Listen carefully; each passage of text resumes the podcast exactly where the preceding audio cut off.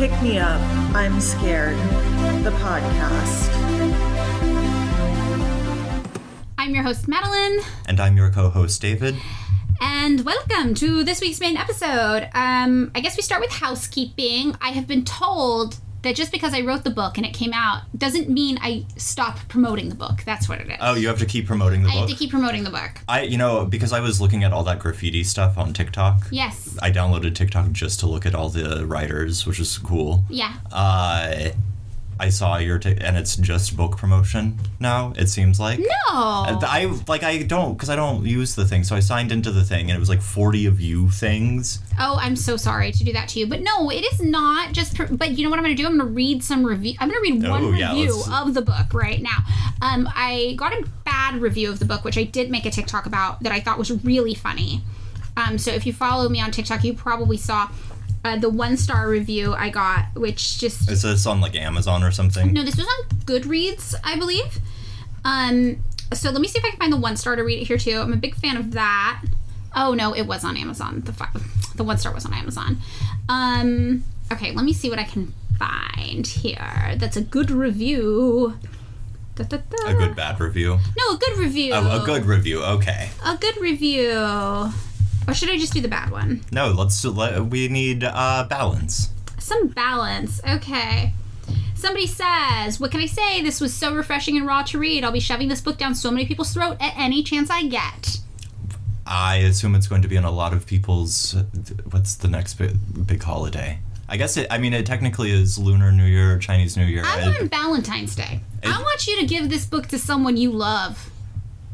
that will make for a great evening. Right? The first chapter is about how someone I love died. I'm sure people will love hearing about that. That is so Yeah. romantic. you know, just with some flowers and chocolates. yeah. I think that's gonna be really, really sweet and set a romantic tone. Okay, let me see if I can find the one star review. Here it is. This is from JK. If you see yourself as a victim, this author is for you. Wages too low? The man is stealing from you. Not enough education? The system is rigged against you. If you like to imagine that your position in life is forced upon you and is not in your control, Pendleton's book will be your favorite read. That's why it's my favorite read, Yeah. obviously. Obviously, yes. Um, but I liked this because I'm like, yes, all things are systemic and we actually have very little agency. Um, so I appreciated that. So, yes, so I am still promoting the book apparently. I'm sorry, guys. I survived capitalism. All I got was this lousy t shirt. Check it out if those reviews swayed you at all. Wait, did we mention uh, apparently the strike at Powell's or the, all of the stuff going on there uh, has passed and they Yes. got their contract Yes, and as but of December.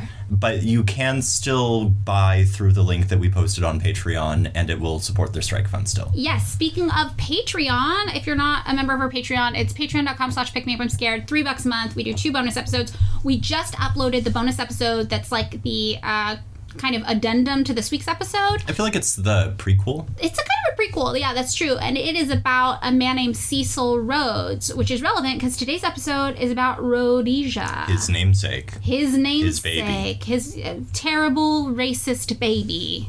Yeah. Yeah.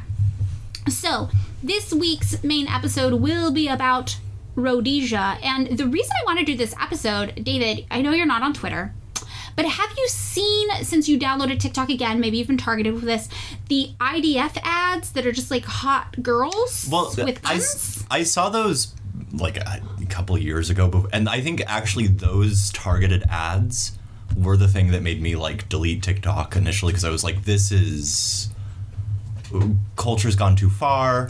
We need to end it now. Yes. No, it's really they're disturbing ads. So they'll literally just be like ads with like hot girls in military fatigues being like, mm, look how hot I am. And then it's like, when you're mean to the IDF, this is who you're mean to. Kissy face, hot girl. And a lot of people on Twitter have been likening them to these old ads for Rhodesia.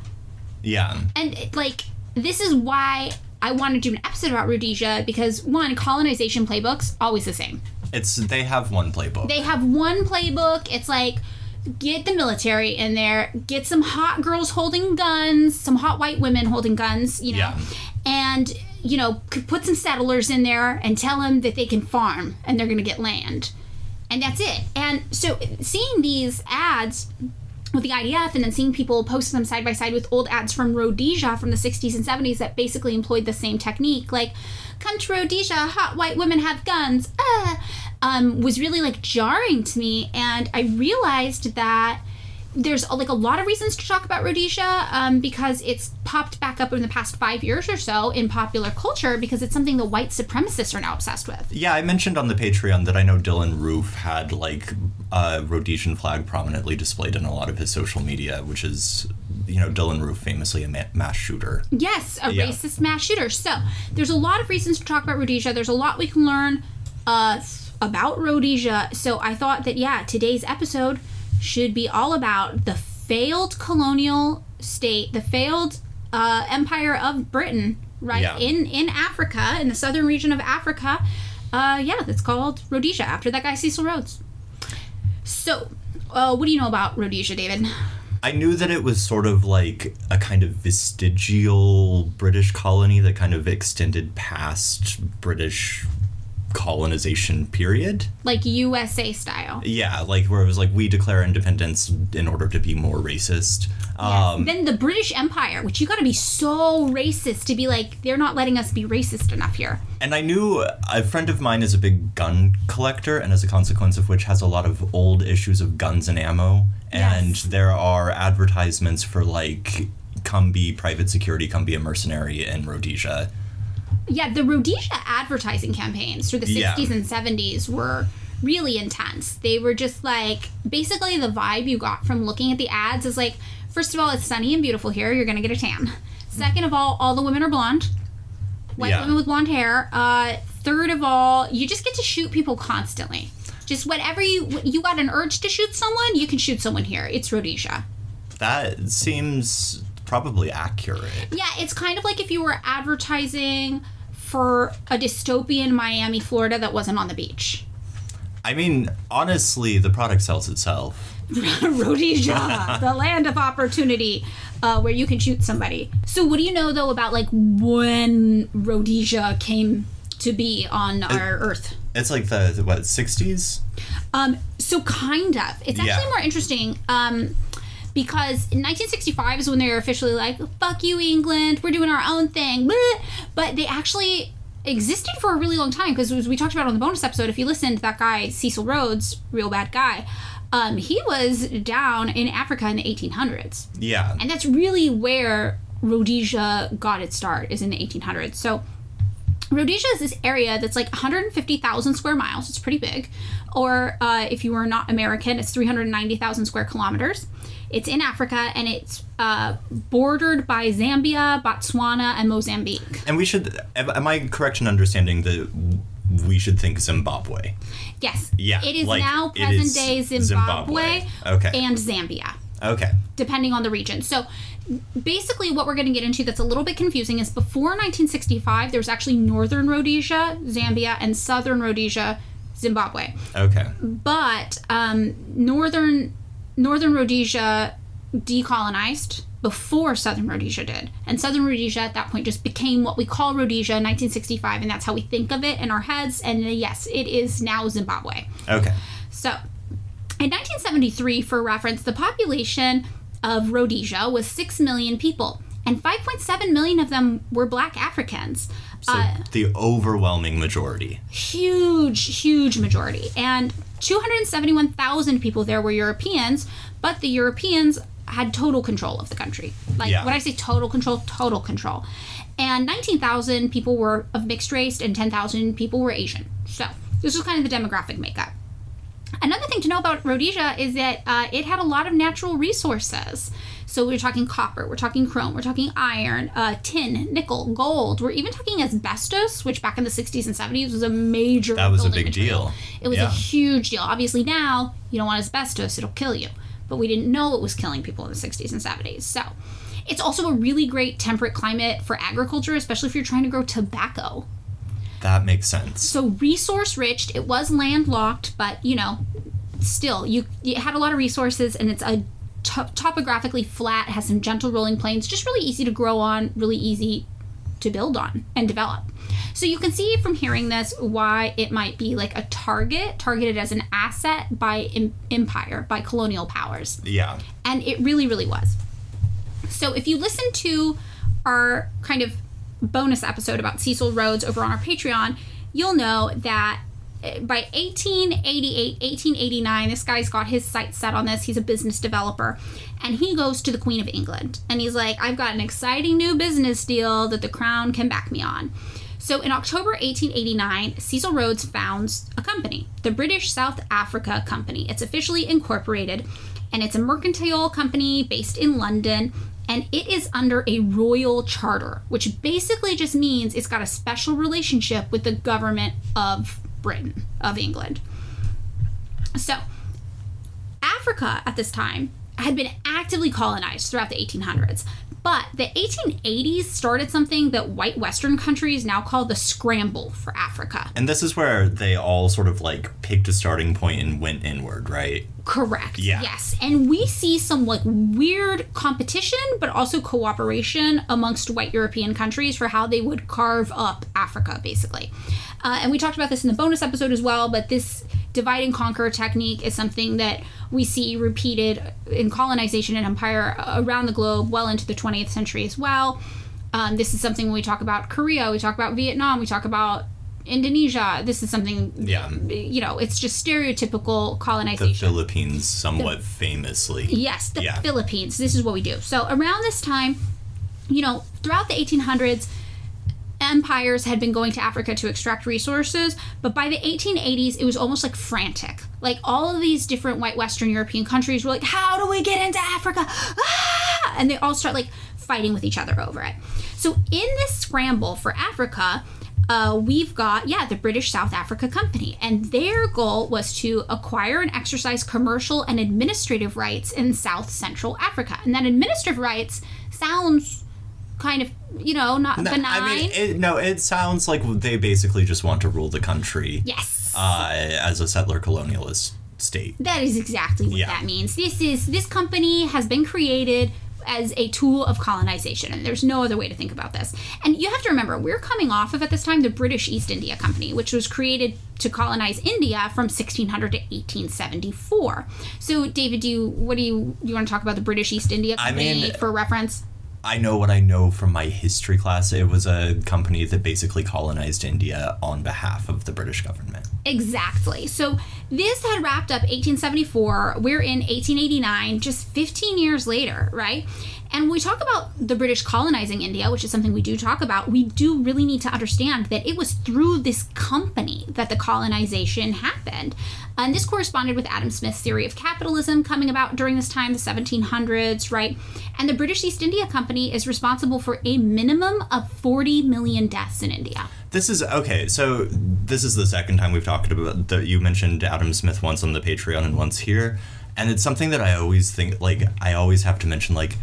He thought of himself partially as an economist, like doing political economy. He also thought of himself as a moral philosopher, and he thought capitalism would make everyone equal. And he uses the example of the price tag. You know this thing, right? Like Yeah. you don't you don't barter for something, which means that everyone gets the same price Right. and it's like such a naive, dumb idea. of- Yeah. like where you're just like, I don't. Yeah, yeah, Like- capitalism good because price tag. But then you're like, what happens when all the companies get together and set the prices and there's price fixing and the price tag is way more than people can afford because capitalism has encouraged monopolization and for companies to all agree also to underpay workers and what happened then? Or, or on the other side, when the price tag is aggressively low, Right. and the people who take the loss are The workers. Exactly. Right. So this is all happening around the same time. You know, the British East India Company is just so evil, beyond evil. We talk about everything bad that happened in India at the hands of the British. It's this company. And one of the biggest reasons they're responsible for at least 40 million deaths is that they replaced the crops that had been supporting the population of India with these high cash yielding crops instead that they could profit from. And so the crops weren't going to feed people, they were going to make British white guys rich. And this created a massive famine that killed a lot of people. Which they also did in, well, not the British East India Company, but like British companies also did in Ireland. Like wherever there is colonization, sustaining crops, like food that has sustained people, often for time immemorial, Yeah. Gets replaced by cash crops. Right, and it destroys the local ecology. Yeah. And it does not feed people, yes. Um, other estimates say the British presence in India on the whole was responsible for something like 100 million deaths. So, like, basically mass murder. mass, mass, mass murder. So really, this technique of uh, creating these companies to do colonization, it has staggering implications both in terms of building wealth for England and in destroying these countries and murdering millions of innocent people. And this is the model, really, uh, that's important when we talk about the British South Africa Company. This is what England is like. Well, this was a success. Let's do it in Africa now. So really, really sinister vibes. And uh, this is just a not so fun fact. The first Indian word that entered the English language was actually loot because the British people were looting so much. Oh, So it was just like you were carrying off some someone's property, and you just kept hearing this word in the background, loot, and you were like, "Oh, that's Yeah, that's what I'm doing. Yeah. I'm looting. Yeah, exactly. So this is the context we need to have for the British South Africa Company being founded by Cecil Rhodes. Cecil Rhodes goes to the Queen and is like, I have a proposition for you. Let's do something like the British East India Company, but let's do it in Africa, and it's going to be the British South Africa Company. So again, just 15 years after the British East India Company has dissolved, and we see, yeah, British merchants are thinking, let's do the same thing, let's make some money. And it gets approved. The Queen is like, love it, great idea, let's do the India thing in South Africa. Terrifying, right? Implications. And they grant an initial charter for 25 years set to expire in 1914. And we're going to talk about what that means to have the charter in a few minutes here. So, the British South Africa Company gets to work colonizing South Africa, and they're like, yes, we're going to exploit this region for gold, for copper, for coal deposits, for asbestos." for asbestos, to build all of your ceiling tiles Yeah. that your heart desires in your mid century homes in 50 years. So, the way that the colonization company charters work is like this the company agrees to build infrastructure in this colonized land, in this case, South Africa, under the guiding principles of modern capitalism. So, this isn't infrastructure that necessarily benefits the people living there or that they're asking for or that would help them. It's uh, infrastructure that benefits stockholders or shareholders. Exactly. So Yeah. we're talking things like railways, roads, uh, seaports, anything that facilitates commerce and allows for the rapid industrialization or agricultural developments that lead to things like those high yield crops, for example. Also, this might mean building mines to extract natural resources from the earth. So, since the company is paying for all of this, there's no financial burden on the British taxpayer. Yeah. So the the monarchy loves this. They're like, this is great. Yeah, you pay to do it all. Um, but that means the monarchy, the the government of England, has to give something back to these companies. So. Unlike just a regular company doing business, these colonization companies get these like massive privileges basically. They're permitted to establish political administrations, they're permitted to just kind of govern as well as do business. This seems like the free market to me. This is why I, when I think of the free market, I think of having like an actual prerogative from like a giant military power to do whatever the fuck you want. Yeah, very free. Yeah. Very, very free. Um, yeah, so would you include a paramilitary police force then in your definition of a free market? The freest of markets The have freest of markets. paramilitary forces backing them. Forcing people to do uh, the company bidding. So this would be accurate, yes, because just like you're permitted as a company then to establish political administration and govern people in the places you are colonizing, you're also allowed to have your own company paramilitary police force. Yeah. Your own home or African Pinkertons, basically. basically. So the way to think about this as an American is imagine Amazon runs out of cardboard boxes, the company. And they need those sweet, sweet cardboard boxes to ship all your orders in, and you live next to a big forest. Okay? Let's say you live next to a big forest in Canada. I yeah, I mean, what what where left? Oh, you know, actually, I went to college in one of the largest rainforests in North America. I've been I've been to that Yeah. rainforest. It's beautiful. So this would be like you're just chilling at your house by this forest in Canada, a totally different country than where this company is based. And Amazon has its own Amazon army. Uh, imagine the delivery drivers, but they've got machine guns. Don't give Jeff Bezos ideas. I know. They come to your town and they're like, "This forest, ours. Uh, you disagree? We shoot you." Uh, Amazon runs this town now, baby, and guess what? You're now an Amazon citizen. and you're like how are you even here i don't understand what's happening and like just to imagine the indignity and confusion of being murdered by the equivalent of a fortune 500 company from a different company they're a different country just their private military force like their security guards I mean, coming and taking over your town Is the history of like all colonialism? It's you know it is Yeah. this is what they're dealing with so yeah this is a good way if you can't like quite imagine how this would go down it goes down exactly like that and it is as ridiculous as it sounds and horrifying literally imagine if the target security guards were armed and they shot you in the head if you lived next to something target wanted and you just had to deal with that for some reason that's not that hard for me to imagine. it's really not It's- unfortunately yeah Yeah. so this is what's going on. So these companies then take on the task of building the infrastructure because they have this opportunity to extract profit in a few different ways. The first way would be just like commercially through selling things, right? So like let's say you're like, well, I built a mine and I found a bunch of copper, so I'm selling the copper, so I'm making money. Um, also, though, they can rent out land that they steal once they get there. You get there and you're like, I own all this land now, and the people living there are like, my house is there, and you're just like, "Mm, no, because I've got super Amazon uh, task force here, police armed with the AK-47, so I'm pretty sure it's our land now. And then your buddy can come from Target, right? Target Yeah. shows up and they're like, oh, you got some resources down here? Can we get in? And then they're like, turn around and go, yeah, Target, we'll rent you this land for. I don't know, like four grand a month, and then they make money off it. And like the person who originally had the land could presumably rent it, but they would be competing with the target guy. Exactly. Right. So it's just not real realistic for them. Um, they also make money because they can receive royalties on the mining of minerals. So you can be like, you can rent this land, but if you if you mine anything and and you find stuff, you got to pay us a kickback Yeah. because that's our land. Uh, you could also make money by levying customs duties.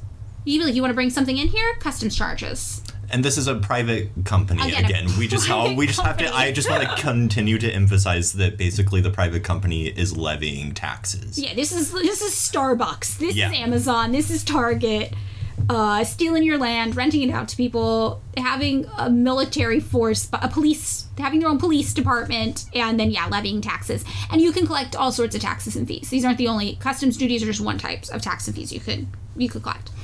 So in return, the British government guarantees you a monopoly on business in the land. Again, the free market. The free market, very, very free. Yeah, no, actually, the government is like, we won't let anyone compete with you there. And if anybody challenges it, we'll just send in our military Yeah. to back you up. So it's like, okay, well, let's say somebody shows up and tries to compete with your special Target or Amazon or Starbucks police force. This would be like the US being like, we're going to send our military in to back them up. The sec I mean, I'm not how do I say this? It's, It's not like this doesn't ha- ha- it's not like the cops don't show up. to protect property and business. This is mm, what cops Yeah. do. Yes. So this is just a more explicit and direct understanding of it, and the only thing that's different is we're exporting it. We're Yeah. like that thing that happens under capitalism here, we're gonna go do that in other countries too. Where we have no actual sovereignty whatsoever. We're just going to go in and do it there. Yeah, and I, you know, one thing I do know is that that sort of road, that sort of like network goes both ways that a lot of the sort of procedures of colonialism and colonial rule get imported back to like the colonial metropole That's true. right like a lot of the tactics used by like paramilitary forces abroad become tactics used by like for example the american police force Yes, our military does train our police. That is totally true. And this um, military that this government would use to back whatever company they grant these like exclusive rights to, this monopoly to, to go colonize another country, that military might be used against the locals there who are like, we don't want to be colonized. Uh, if the police force can't handle it, the country who sent them there, their their military will just show up.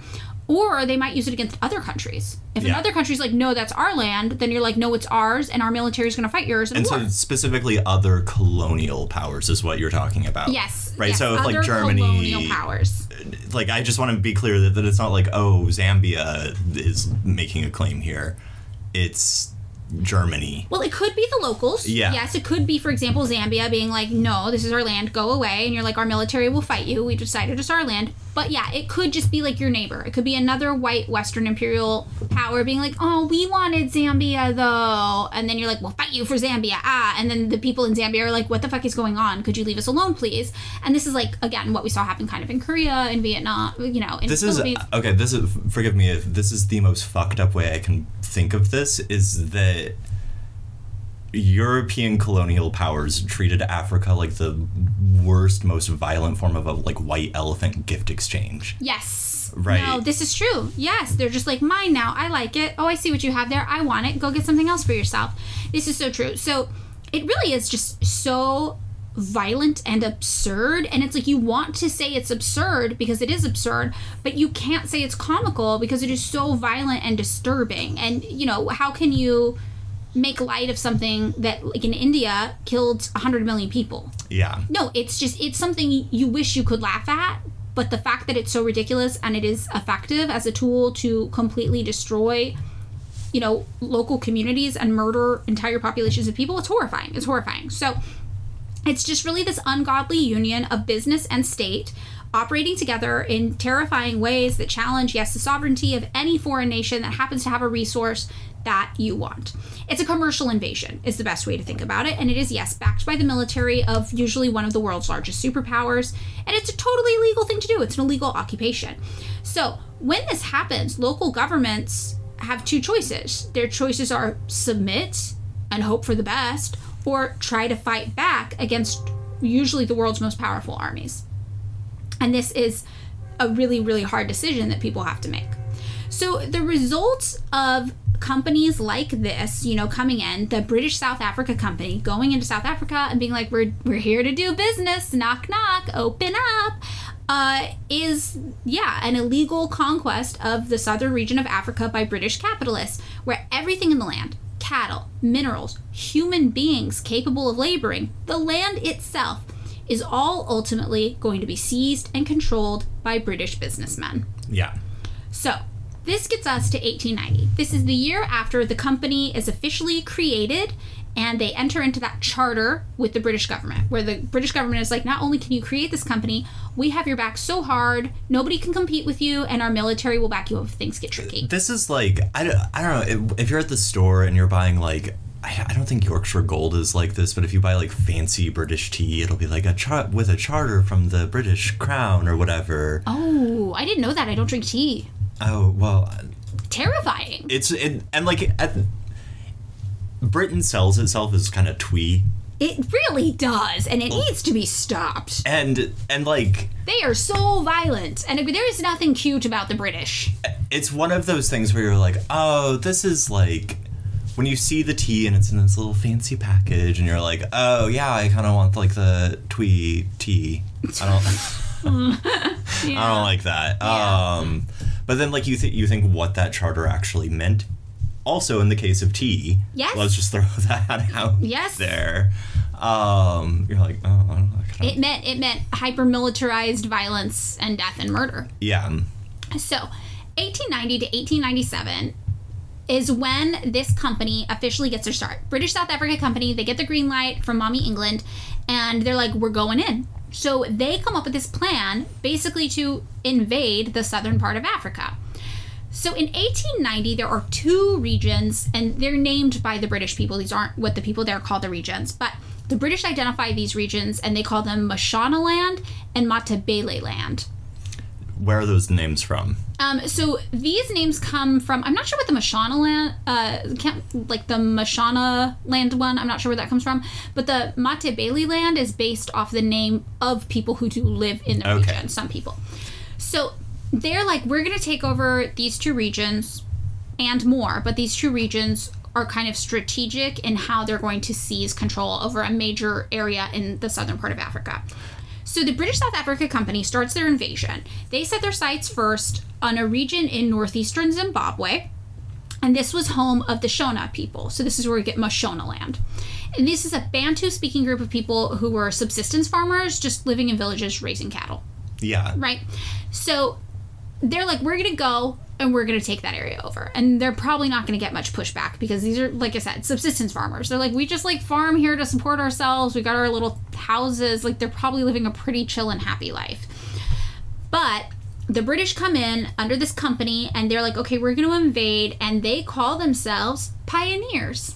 This is something that, like, as you were talking, I was like, one of the things that is happening here is the sort of ideological imposition of like a very very like specific and very modern notion of the nation on like people where it's like look man that's not how we do any the things over here. We don't have this like specific conjunction of state power and political economy that like manifests in the ways that like what we think of nations today Yeah. Right. There was this like tweet also that went viral from one of the IDF hottie girls, you Oh, know, boy. where it was like, if you can tell me who the president of Palestine was in 1944, I'll leave their land. And everyone was just roasting her. So they're like, their land, you said it. Oh my God, you said it. Like, it is their land. But also, it's like, they didn't have a president. That doesn't mean that they weren't a group of people who should be entitled to autonomy and sovereignty and not to be violently colonized by the British mandate. yeah So yeah, this is totally a thing. I think also the language we use of colonization, like pioneers, it like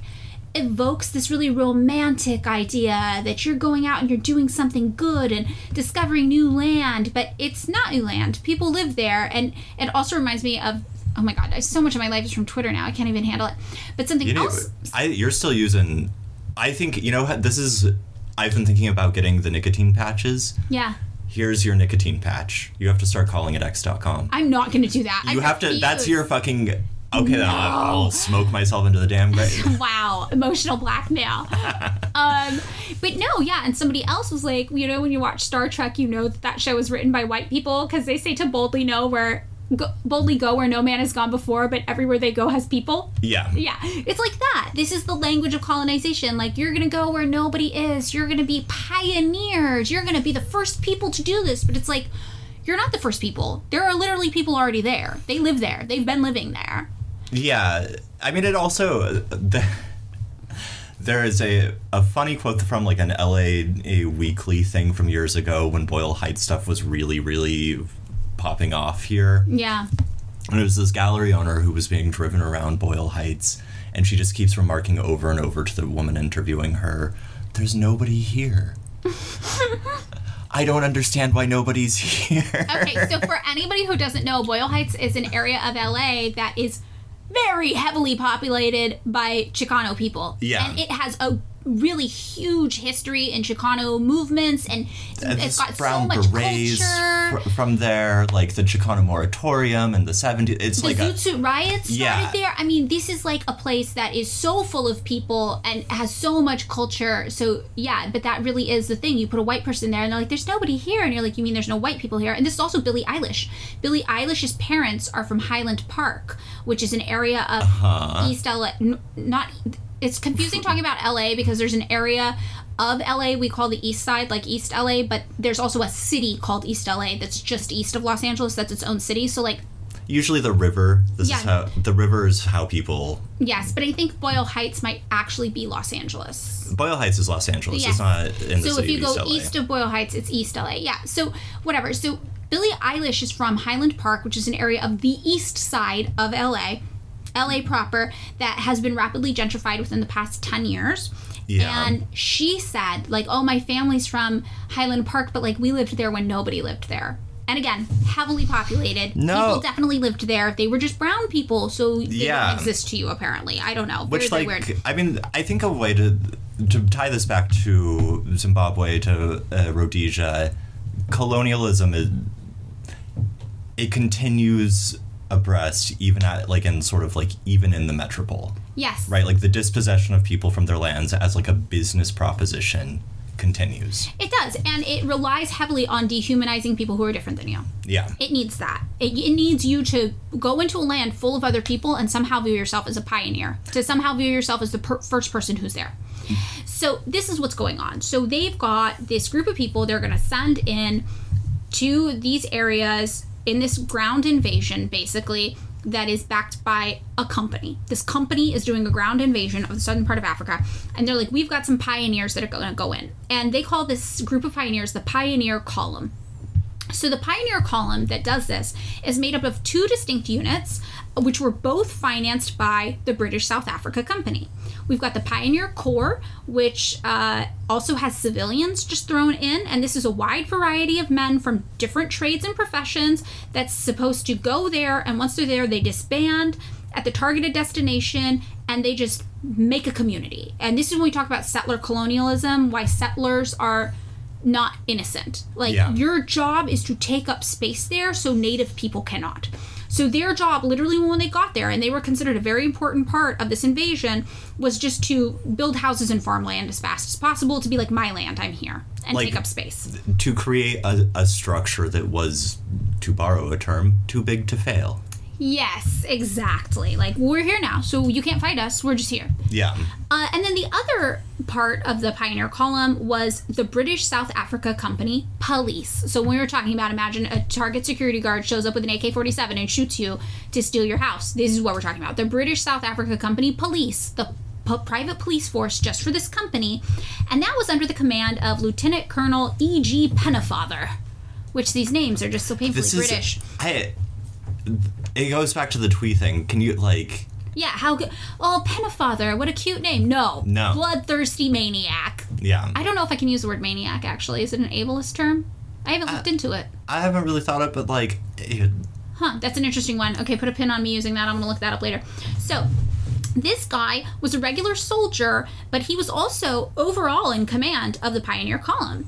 So, the Pioneer Column gets there and they start marching through South Africa towards the homeland of the Shona. Remember, just these people who are subsistence farmers for themselves, Yeah. living their lives in their little community.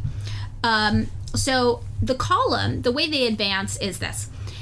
They're marching and they're surrounded by advance guards who go up ahead and scout things out, rear guards who protect from people going, hey, don't go that way, we hate you, and flanking patrols, right? So people on either Yeah. side. So the column would march from 3 a.m. to 6 a.m., and then they would arrive at a spot that the advance guard had already spent the night in, that they're like, this is safe. There, they would allow their oxen to graze, and the men could rest, you know, while it's really hot outside during the heat of the day. And then the march gets resumed at around 5:30 p.m. and they go until 9 p.m. And they would do this and cover around 10 miles or 16 kilometers every single day. So in all, this march lasted from July 5th through September 13th. So it took some time for them to march to this area. And in total, the pioneers were 24 officers and staff. These would be people ranging from captains to clerks. Uh, of these men, one would be killed on his stolen farmland uh, in 1896. Good riddance. Yep, good riddance. 59 members of what was called A Troop. Uh, of these men, 12 would be dead within a year. Uh, oh, no, sorry, within a seven year period from a combination of battles with locals and also just the flu. Good riddance. Good riddance. 58 members of the B Troop, of whom 13 would be dead within a nine year period. Yep, 37 members of the C Troop, of whom 8 would be dead within 6 years. 12 members of the Transport Troop, of whom 3 would be dead within 6 years. Potentially 5 other people who all claimed they were part of the Pioneers, but like nobody could find documentation of them existing, so maybe they were just lying for attention, but maybe they actually Wait, were there and there was just bad record keeping. Like they like went back to England. And they were like, yeah, I did this. This was me. I was there. I helped. This is I I do find this like a kind of amusing about like pre like census data history type stuff where someone can just like show up and be like, "Yep, you know where I'm from. I did the Boer War or whatever." Yeah, and you it's could just like say whatever, and then you're like, well, I guess you did. There were also 11 people who were ultimately discharged on top of all of these numbers we've counted. Five of them requested just to tap out. They were like, no, I'm not doing this anymore. Uh, two were medically discharged, and one, turns out, was wanted back in England for fraud, so they had to send him back. So, you know, when we send our people, we're not sending the best of them. to, to quote Donald Trump, when the white people do colonization, we are not sending the best of our people. Um, and we also had three people who were discharged ostensibly due to fault of their own in some way. look I, I you know, you've given the note like this is seeming like a smaller thing than I thought it Oh no, would be. there's Yeah. more actually. Okay, okay. So on top of that, then we have the 40 civilians. Okay. So these people would be ranging from a newspaper correspondent who's actually killed by a lion in Mozambique later that year. Uh, that lion's a hero. yeah. And then just like mining engineers or prospectors or just general company men. So then on top of that, finally we have the police, and there are 520 of them. There we go. There we go. These these are the big numbers. So you know you're looking around seven, eight hundred people, a little short of a thousand people. Yeah, that's still. I mean, Pretty small, relatively speaking. and 500 of that seven, 800 people, cops. Cops, cops. But you march in there with confidence, knowing that if shit goes wrong, you got the whole British Army Yeah. at your back. They just got to show up. You yeah. send the letter, they'll come. So, on September 12th, 1890, the Pioneer Column arrives at their destination.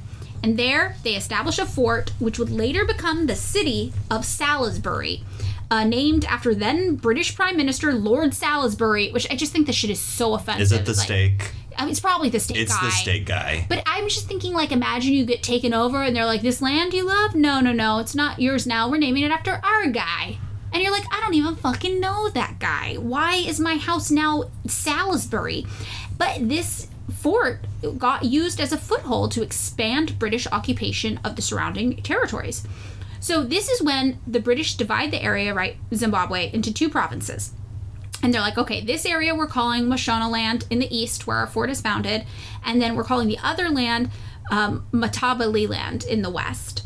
And by October 1st, the Pioneer Corps had accomplished their goal, right? So they did what they were supposed to do. They officially disbanded, and each member was allocated 3,000 acres of land to farm in Mashonaland and also given 15 gold mining claims to start out their settler colonial endeavors. So this is why when you hear people talk about the settler colonizers, they're not innocent. They are a key part of Yeah. this machine, and their presence there is vital. But are there people out there who think settler colonizers are like innocent? Yes, very much. Uh, when we hear people talk about Israel, people are like, "Oh, but the poor settlers," and you're like, "There's a reason they Wait, are like in, like, armed the with Golan guns." Heights and when you- shit? yes, when you What the- see people, they're armed with guns, and this is going to be the same thing we see in Rhodesia. These like, oh, these just normal settlers, these families with their kids, they're all armed to the nines with guns because they are illegally occupying this land, and people are mad because they've stolen their land from them. So, with this, October 1st, Rhodesia is formed. And this was named, you know, after the guy himself that we talked about in the bonus episode, the British colonial administrator Cecil Rhodes, who, you know, to sum it up, is just some some rich guy who does diamond mining. He he founded De Beers, right? De Beers Diamond Company. Yeah. Yes. Uh, that same year, Rhodes himself became prime minister of the nearby Cape Colony, a position he would serve for five years. And uh, during that time, he acquired, interesting word to use, these British guys just stole everything, remember, a property called Groote Schuur, which he rebuilt in the Dutch colonial style because his dream was to make the Boers, uh, who were Dutch, German, Huguenot descent, British. This guy had like a real fucking thing for the Dutch colonists. He wanted it's like almost like ultra empire. He's like not only are we going to colonize Africa, we're somehow going to colonize the other European nations He too. wa- he he was like the Voltroning Empire. yeah, he's like the whole world's going to be the British Empire. Um, yeah, so real, real weird guy. So 1891 rolls around, and Cecil Rhodes, yeah, at this time, his diamond company, Rhodes De Beers Consolidated Mines Limited, which you've probably heard of because it's a very big, big, big diamond company today. They, by this point, were owning 90% of the world's production of diamonds. And this was facilitated, yeah, through this company that he founded, right, in part, um, you know, the British South Africa Company. So this is where we see, again, just the merging of business and and government interest. So, uh, there's also this thing ha- that happens in 1891 called the Anglo Portuguese Convention. Um, and during this kind of time, the, the people of the company are like, well, what if we took over Mozambique? But it doesn't quite go through. So you can see it's also not like these people show up and they're like, okay, we're here. They're like, okay, we're here. What, what else can we take now? Yeah. So this is a really important part of the mindset of this to understand. The goal is expansion. The goal is seize as much as you can. And again, to draw a parallel to what happened and is continuing to happen in Palestine, the goal of Israel Is is expansion. it's like a hotel in the Gaza.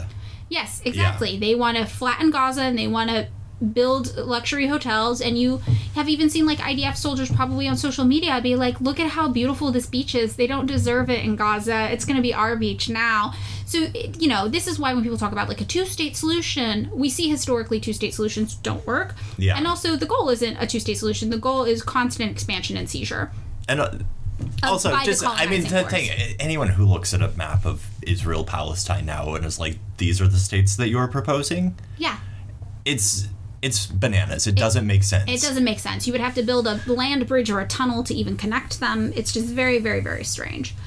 Um, so also in 1891, you know, they're like, okay, we've got this place. We just showed up here. We've made it Rhodesia. And they formally, or sorry, informally at this time, established that there is going to be a difference between two regions, Northern Rhodesia and Southern Rhodesia. So Northern Rhodesia is the area that today is Zambia. And that's going to be north of Lake Kariba, slightly to the west, and uh, it even has a separate area of it called Northeastern Rhodesia beside it. It's kind of almost separated by an area that at that time was the Belgian Congo. So just to give you an idea of how much this is all getting carved up by Europe. And then we've got southern Rhodesia, which is present day Zimbabwe, and the part that we eventually come to know as Rhodesia. And that is south of Lake Kariba, bordering Mozambique and encompassing both Matabeleland and Mashonaland. So by 1892, we've got Rhodes working as the prime minister of Cape Colony. And even though Cape Colony isn't Rhodesia, a lot of what he's up to in a political capacity in the neighboring region influences how all of these colonial areas are run. And one of the things he does early on is he passes this thing called the Franchise and Ballot Act. And what this does is it limits the, the votes that are allowed by the native population, the black Africans, by imposing financial and educational qualifications for you to vote. So, apartheid. yeah. So he just he what came up with this on his own was that was there a history of this before that in terms of like trying to be like we're technically Um, well I guess there was three fifths so a lot of apartheid as we think of it actually did come from his brain his ideas his unique ideas on how to do this and the Yeah. thing if you listen to our main episode about rhodes is that he fancies himself a diplomat he thinks he can convince anybody of anything. So when he brings about these types of laws he's like this is a great day for africa because anybody can vote as long as you've got money and a college degree. And that's that is so fair and it opens doors for everyone. You're so happy black africans aren't you? And it's like well all of these institutions of money and educational qualifications that you're talking about are colonial ones not african Yeah. ones. So like what? We couldn't even participate this if we wanted to. But this is how he's kind of selling apartheid. He's like it's so free and equal for everybody it just means and it, it goes to that white man's burden shit where it's like well you need to be responsible yes right like you need to be a responsible to be a voter because democracy needs responsibility and the only way to do that is to have proven yourself a good businessman with a good education And we see that this is also what happened in the United States, right? Originally, very few people could vote. We have a whole episode about democracy where you can hear the details of that if you want to listen. But the people who could vote, it was such a small percent of the population, and it was like white landowning men, yeah you know. And this was on purpose. They, yeah, they were like, we want people, we want a certain type of person to be voting. And so this is, yeah, again, the playbook of colonization. It looks the same everywhere, and this is what they were doing to make sure the control over these newly formed colonial governments stayed in the hands of the white people, even though the white people were dramatically outnumbered by the black Africans who lived there, who grew up there. So, as this is going on, um, there's also remember, we've got other areas of land they want to expand into. So in 1893, there's this area of land that we talked about in our bonus episode. Uh, Matabele land had been ruled by a king, King Lobengula. And Lobengula had been manipulated unfairly into signing over a large portion of control of the land to the British crown, to the Brit- British Empire. And that is actually what kind of like spawned basically uh, Cecil Rhodes going to the British and being like, "Hey, let's start this company and get in there because I just tricked this guy into giving up a huge part a part of his uh, kingdom to us." yeah So even though this had happened, there were still some things that Lobengula was still in charge of in the area.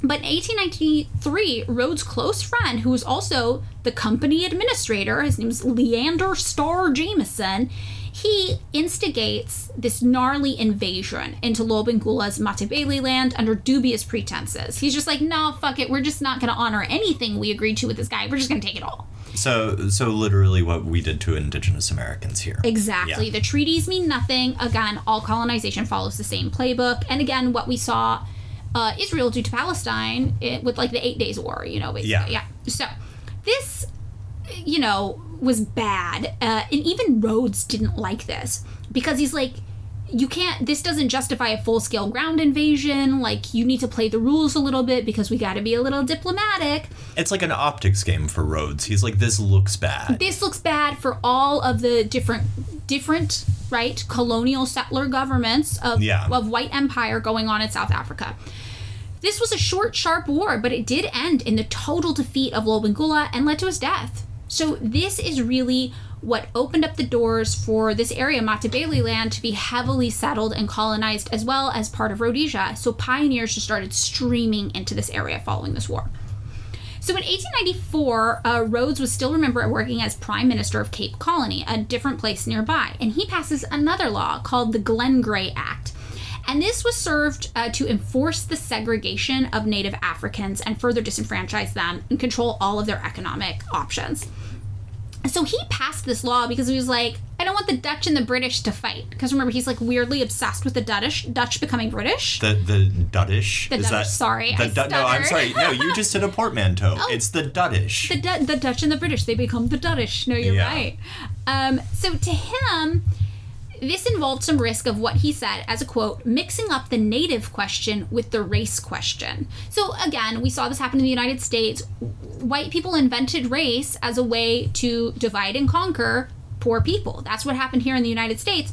Once we saw black and white poor people working together at Bacon's Rebellion, we were like, no, there's a new designator now. There's black poor people and there's white poor people, and you're different, and white poor people get slightly more rights yeah. and this is how we separated people based on race here in the Americas. So, you know, this is like a funny thing. If you ever see people be like, oh my God, people of color talk about race all the time, white people literally invented it. We invented it specifically to divide and conquer people.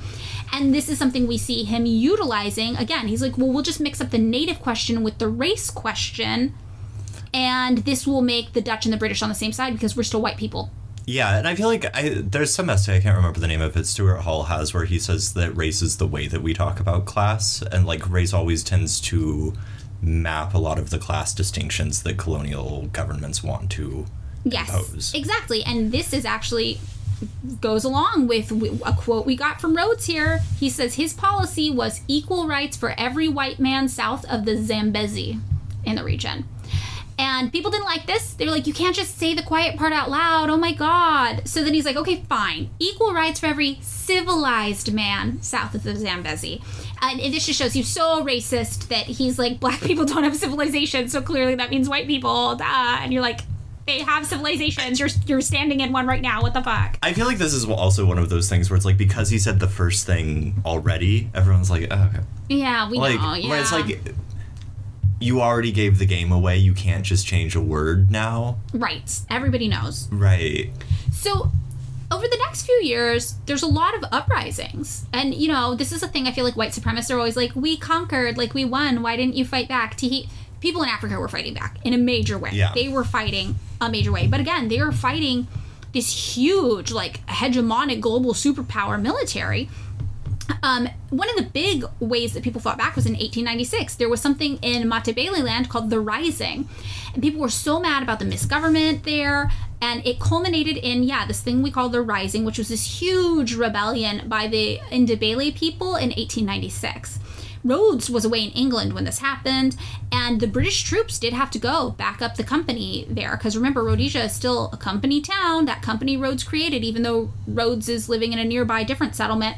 So the British troops have to show up and squash it, and it's such a mess that the Crown actually has to do a review of the business's charter. They're like, Oh. you guys mismanaged this so bad. Do we even still want you having Like you're rights? costing us money, You're costing us money. Are you still qualified to do this? And they did actually find that, yeah, they were still qualified and it was still worthwhile for the British government, so they were permitted to continue to do business. So we have some some more uprisings in different areas, and remember, southern Rhodesia is the area we talked about in the beginning. That's like Yeah. you know 150,000 square miles. At at this time, there's a whole other Rhodesia, Northern Rhodesia, with its own separate subsection called Northeastern Rhodesia. So this area is big. Yeah. It's a really large area of land, and they're trying to just seize as much of it as they can. Um, 1902 is when Rhodes dies. Good riddance. Good riddance. But I didn't realize this. The Rhodes scholarships at Oxford are named after him. That I actually randomly somehow there was like a whole thing over this because there were like statues of the guy and all of this shit that people got real justifiably Upset about. verklempt over. I don't want to look at a statue of this guy. Yeah. No, I hate that. Um, so, but at the time he dies, the two Rhodesia still exist and they're being administered as separate entities. Um, so the business, the company that he started, d- is, does still exist. It's still existing, and it's the one administering these as two separate kind of government, you know, So it's like it's like two different departments in the same corporate structure.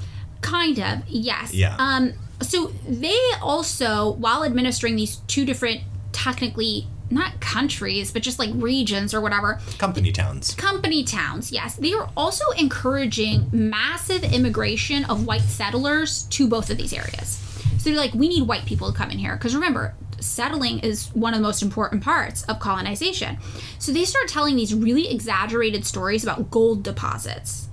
They're Sounds doing familiar, they're right? doing Sutter's Creek. Yeah, They're doing Sutter's Creek in Africa. Yes, exactly. And again, all these colonization stories, exactly the same. Yeah. So they're telling them, come here, there's so much gold. You're going to be so happy. Wow, there's gold, gold everywhere. The streets are lined with gold. Ah, gold. And then when settlers come out and they're like, oh my God, there's gold, they're like, wait a minute, there's not that much gold here. And then the government's like, oh, you should just be farmers. You're here's here a hoe, now." here's a shovel, here's some land, be a farmer. You're a farmer now. Yeah. So this is how their technique for like recruiting white people to come settle this area of Africa is going. Um, in 1911, that's when the division between northern and southern Rhodesia becomes like more official. Okay, so the way to think about this, 1911, we have present day Zambia uh, is northern Rhodesia, and present day Zimbabwe is southern Rhodesia, and we're like, okay, officially these are two different lands. And in 1915, the British South Africa Company Charter gets extended another 10 years, now set to expire in 1925. Uh, and unrest begins to mount against the colonial imperial powers. People are not happy that this is all getting solidified and wrapped up in a nice little bow. And this is uh, right, like this is the period, like the, sort of the let's call it apotheosis. Like it's not like quite the high point of British imperialism globally, but like it, we're getting there. We're getting there, Right. yeah. So by 1923, Southern Rhodesia officially becomes a self governing British colony. Company rule there comes to an end. Okay. The company has done its job. It's now uh, its own There are enough settlers there to do settler democ demo- quote air- unquote air democracy. quotes, White democracy. people to let to let the white people rule it as they want, even if they're not from the company. Yes. Yeah. So white settlers were granted responsible government, right? So from the 1920s, white European settlers in the Rhodesias had always sought some form of like amalgamation because they were like, look, we are outnumbered. We've got all these colonies everywhere that are controlled by white people, but white people, there's not a lot of us here. And there's a lot of black Africans here. Yeah. So we're holding on to power through like these apartheid state kind of rulings and legislations, like the ones that Rhodes had been doing. The you know? civilization shit. Yeah, shit like that. Being like, well, we're the civilized ones. Of course, we make the rules. But, but they're like, really, we need some like federation of like-minded colonial empire power structures here to all have each other's back.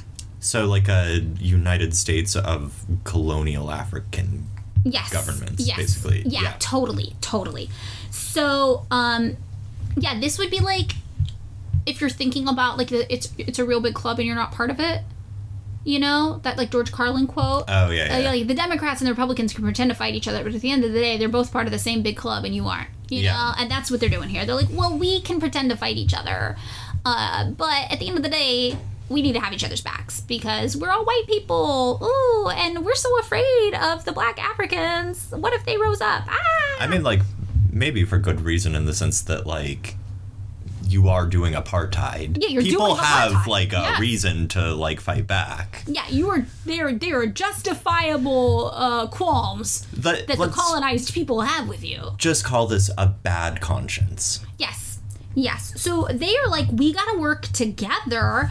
Um, but there's this British colonial office is they're like, well, if you do this, what if it causes the black Africans to rise up against us? We have this tenuous kind of peace right now. Like, don't do that right now. Just chill. Yeah. So they're kind of like they feel stuck. The white the white colonizers. In 1924, Northern Rhodesia becomes just like a British protectorate. And remember, Southern Rhodesia is officially a self-governing British colony, and the British Colonial Office, who were the ones that were like, "Don't team up," they just assume control of Northern Rhodesia, and they're like, "We're handling this." And the following year, the British South Africa Company charter expires completely.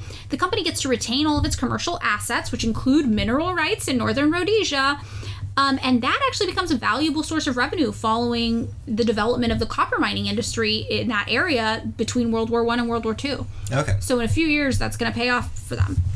Uh, when World War II does come to an end, you know, 1945, we see a huge boom in white people immigrating to southern Rhodesia.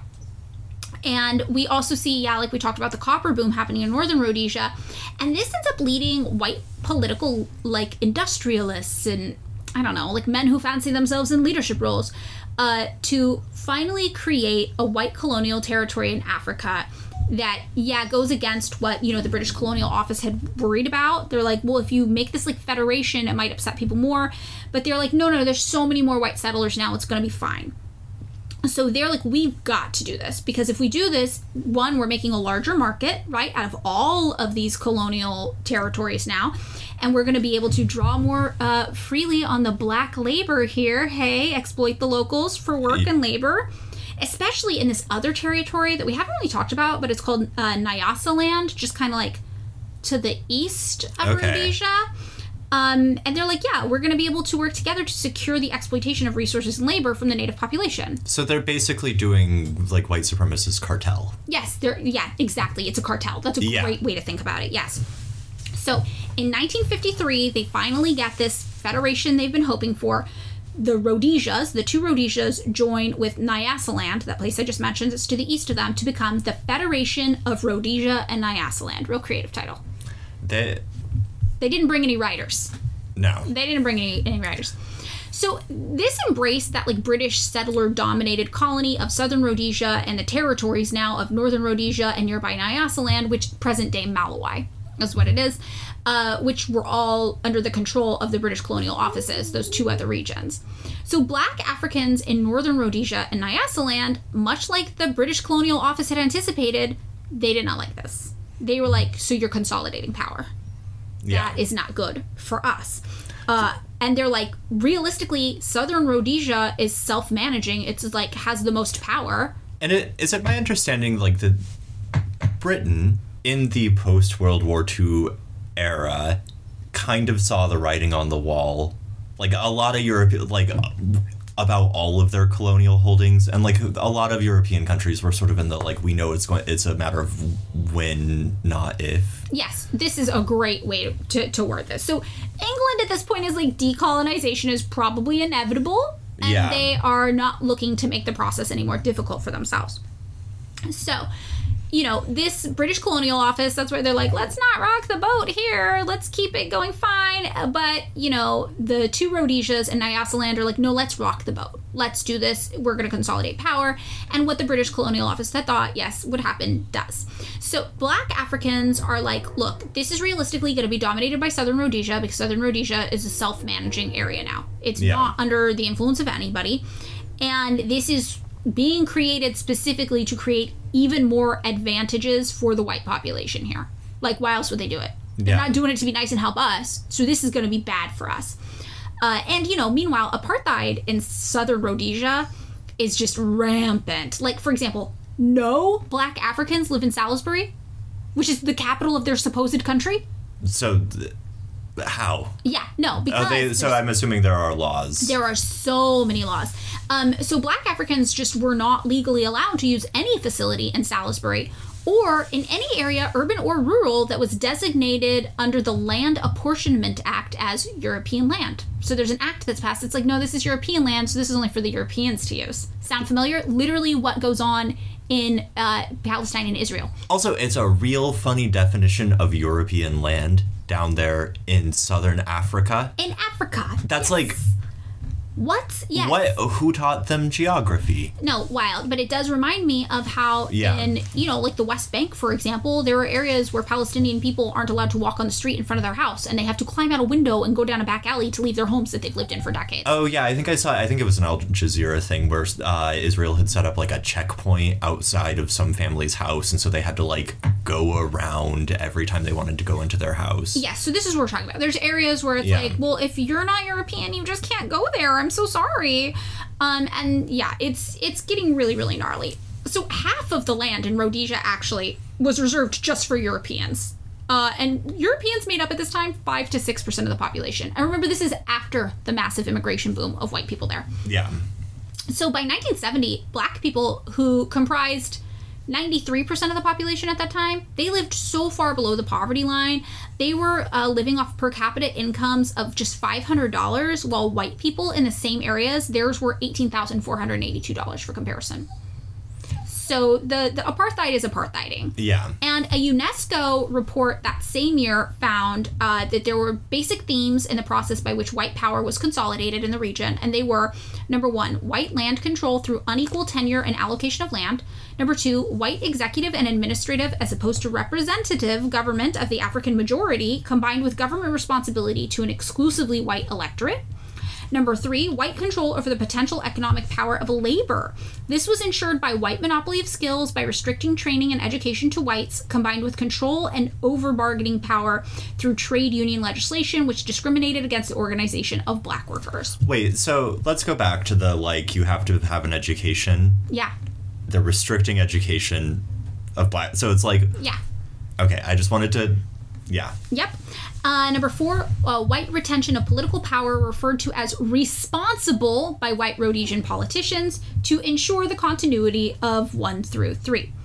And uh, this UNESCO report said the benefits the system brings to whites, plus the fact that they inhabit, as they largely do, the highland areas of a country with an almost perfect climate, makes it easier to explain, if not to understand, why their actions deny the Christian ethic they purport to uphold and reject the democratic ideals of government of the civilization they claim to defend.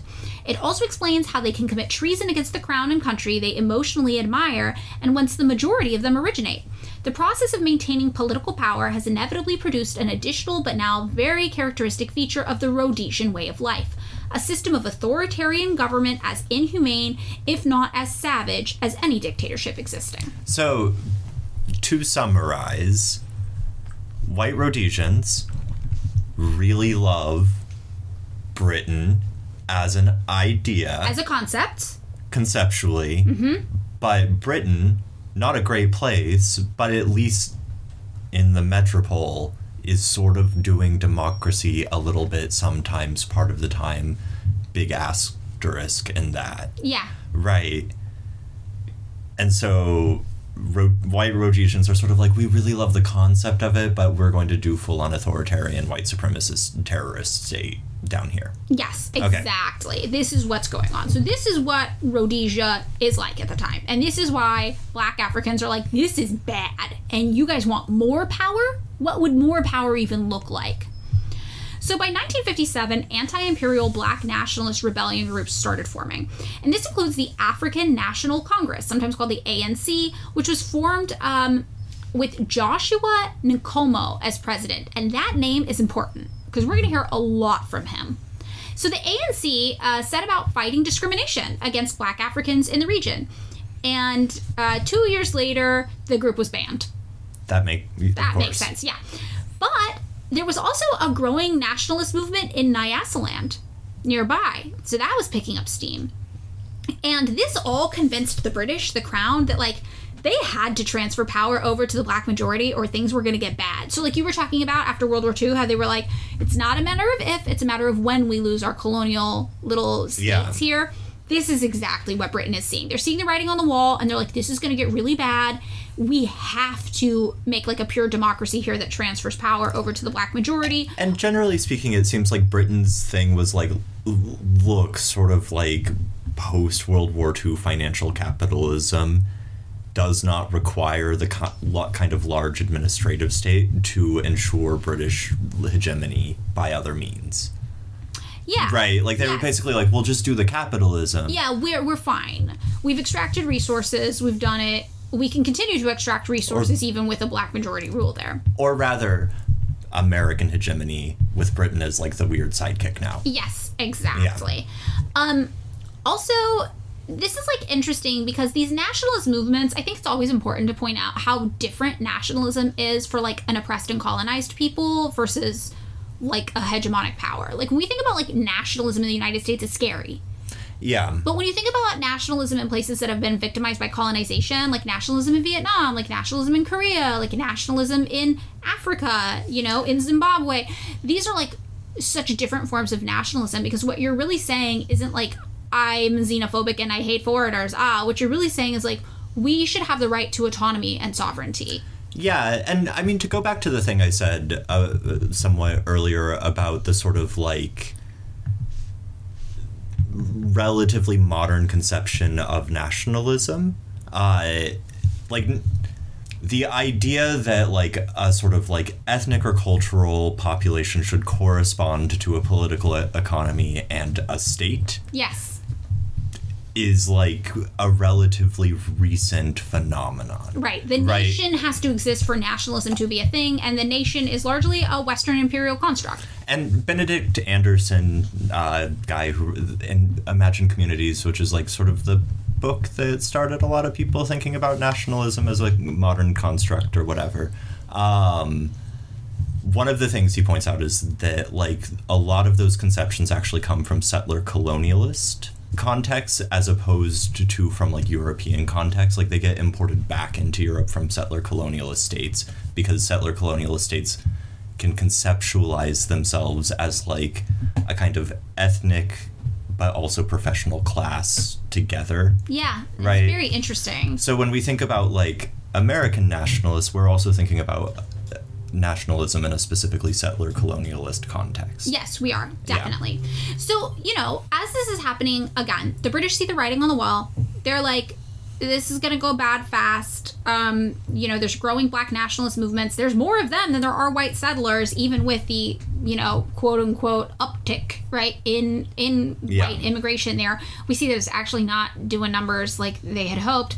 So they're like, hey, Rhodesia, you should consider just doing open general elections. This is not going to fly for long. And Rhodesia is like, fuck you. Like, absolutely not. We're doing what we want.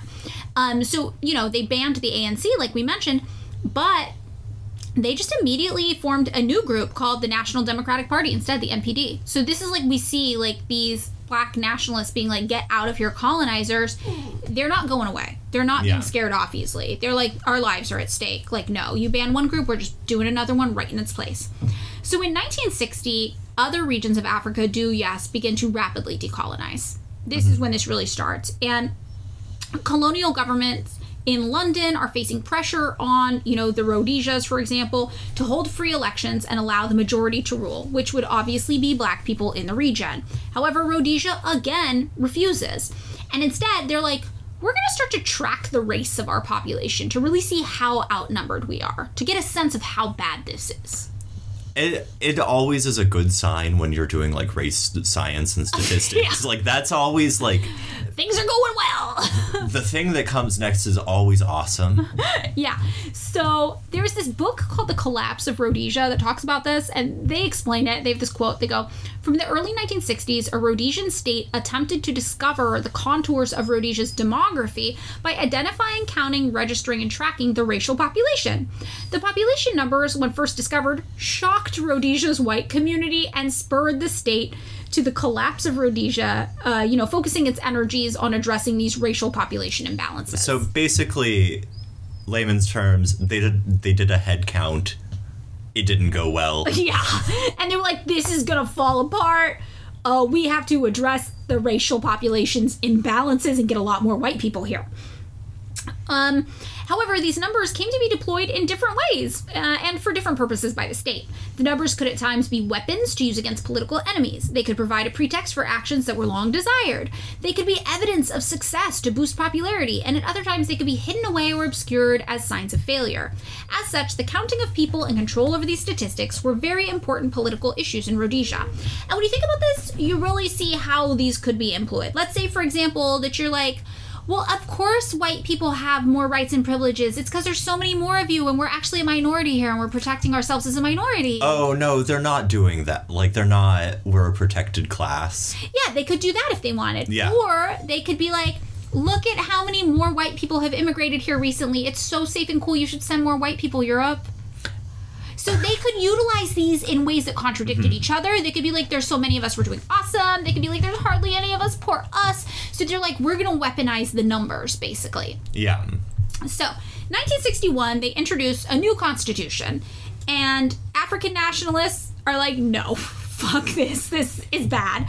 Uh, but the European colonists are like, what? It's fine, it's so good here.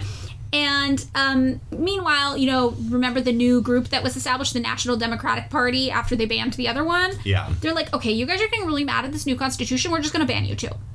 Yeah. So this ends up being a, a bad idea because what ends up taking the NDP's place is so much bigger than they ever could have thought, and eventually spells their downfall. And it is something that's abbreviated to ZAPU, is what we'll call it, Z-A-P-U, and it is formed by Joshua Nkomo. Okay. Right. And this comes it's it's called the Zimbabwe African People's Union and this comes from uh, an ideology rooted in Marxism. That. So the commies come Yeah. and We get some commies. So 1962, Rhodesia's like, oh my god, no, Zapu gets banned. Uh, but we'll see, it doesn't stick. Yeah. Wait. Like. Stop banning shit. Like Yeah, it does. it's It's not it's, nothing. Do it. It's yeah. whack a mole. You ban it, something else pops up in its place. And Rhodesia is still trying to tackle this numbers situation, so they introduce a census. And they're still like, how outnumbered are we? How bad is this? What are our options? And just as an aside, uh, again, about how they didn't bring any writers when they colonized, it's called Operation Big Count. That was Fork, my dog sitting on my lap. She she's very angry at She this. did not like Operation Big Count. But yeah, they're not bringing writers. They This have is- no poetry in their souls. Can you imagine? Wait, what was uh, the Marxist Party? Oh, ZAPU. What what did it stand for? Uh, Zimbabwe African People's Union. That sounds like something that I'd like to join if I were a Zimbabwean person. Yes, I would love Right, to be part of like- a union of people in my area. Yeah. If I Operation Big Count, on the other hand. you don't want to get counted in Big Count? no, I don't like. I don't want, I want that out of me. out of my life. yeah it's not great and this is part of yeah this obsession with cataloging the black population there um meanwhile rhodesia's african population is growing rapidly throughout the 1960s and 70s and historians agree that this ends up fueling a near panic about the political future of rhodesia and while this is all happening and they're doing big count, what they're learning continues to terrify them. It turns out that even though there's an uptick in immigration into Rhodesia, uh, more people are actually leaving Rhodesia than the white population there previously thought. So more, and you mean white people? White people, white people, White people yeah, are white leaving. People. White people are leaving. So they're like, oh, this is getting kind of bad. Yeah. I don't want to be here for what's happening next. Yeah, so for example, they're like, oh my god, 200,000 people came. But then once they start tracking, they're like, and 200,000 people left. Uh, Actually, it might have been a little more than that. yeah, it was bad for the white settlers there. They're like, this is not working how we thought. So these census efforts, what they really do is they show the white people in Rhodesia how fragile and tenuous their control over the region is. All while one African black population growing and getting very organized. I gotta add, like, was there any like white Rhodesian person just sitting around being like, "Hey, here's a a novel idea. What if we left?" Well, yeah, two hundred thousand. Well, I mean, but like, yeah. like en masse. Like, what if we just all like a decolonization movement. leave because this doesn't seem like a tenable situation? I think those are the people who just on their own though left. You know, it's kind of like why would you stay if you were like we need to go? You'd be like I'm just gonna go. So no one just like even like wrote like a newspaper editorial before they left that was like, "Hey guys, just throwing this out there. We should go." Okay, so I don't nobody think did actually. And what's interesting is that the government was really confused about why white people were leaving. And they started just asking them, which we'll get into shortly, which is kind of sad funny. So 1964 is something terrifying happens for the southern area of Rhodesia. Zambia, formerly northern Rhodesia, and Malawi, formerly that region just east of them, both gain their independence. And this, remember, they were part of the Federation of Rhodesia and Nyasaland. So that comes to an end. That's no more because the Federation has fallen. Yeah. All that's left is Southern Rhodesia. Um, so also the company that did all this, the Rhodes Company, right, the British South Africa Company, they're forced by threat of exp- uh, expropriation to assign their mineral rights back to the local government. Okay. So the company then merges with two other companies and they create Charter Consolidated Limited in 1965. Um, and Southern Rhodesia, the last one standing, they're like, okay, we're just Rhodesia now. There's no Yeah. Northern Rhodesia, it's just us. And this is what we think of as Rhodesia today. So at first, they're still just a British colony, but that only lasts like a year or two. Um, and due to some pressure, desegregation has started creeping into Rhodesia, but not much. There's like some hotels and movie theaters and park benches are sometimes desegregated. This is, I mean, this is peanuts if you're thinking about it, because it's like, oh, you can go sit on a park bench now. Yes, exactly. Yeah. But people are trying to be like, look, like there's progress. It's going to be fine. But it's really not. And there's this new constitutional measure that comes about that's supposed to allow like some access to government for black Africans in the country. Um, again, they were counting the numbers and they saw they were outnumbered and they were like, oh no, the locals are getting organized. But it's not representative and it's on purpose to ensure that black Africans will never have majority rule because they are 95% of the population. So, yeah, I mean, like, any election would just, like, just as a numbers game. There's no way the white Yeah. people are winning anything. So the new constitution is like, what if we let Africans elect 15 out of the 65 members of legislature? And you're like, this is this is nothing. So, like, right, like, it seems Progressive progressive from zero. from zero, Zero to 15. Like, that's like a not, how do I put this? If you didn't think about it at all, that would seem like, wow, that's a significant minority. Still bad, but then you're like, oh wait, a significant minority that could do nothing against like an overwhelming majority. They could do absolutely Right. nothing with 15 votes. It's purely symbolic. It grants them no real power. And again, they are 95% of the population. Like 64.99999 of those votes should be them. Yeah. this is how we're doing this. So the international community is like, this is not enough. You guys need to do more because this is a powder keg, you know? And white Rhodesians are like, we just don't want to give in. And England, meanwhile, is largely powerless to enforce it. You know, they're a colony, but England's like, this is not going well for us. The colonization stuff, we're, we're not doing this. So by this point, there are no British troops in Rhodesia. There's just a high commissioner who's there like as a diplomat. It's largely symbolic. And Ian Smith, who at this time is the prime minister in Rhodesia, is growing increasingly disillusioned with the queen. So, like we were talking about how they like Yeah. love the crown in theory, but in practice they don't. He's like, the queen we all knew and loved is not the queen that exists today. She Well, changed. it's like it's Elizabeth now. That's like a relatively. That's like ten years of Elizabeth. She was a fifties lady, right? Oh, was she? I don't know. I Yeah. don't know what goes on with the queen. Um. But yeah, so on November 5th, 1964, white ro- residents of Rhodesia, now Southern Rhodesia previously, right, vote overwhelmingly to just assert their independence away from the British crown. Yeah. So they vote, they're like, no, we're not doing the England thing anymore. We're our own country. Meanwhile, Joshua Nkomo is incarcerated and he will remain there until December of 1974. Damn. So that's what ten, 10 years. years. 10 years, Okay. but he comes back.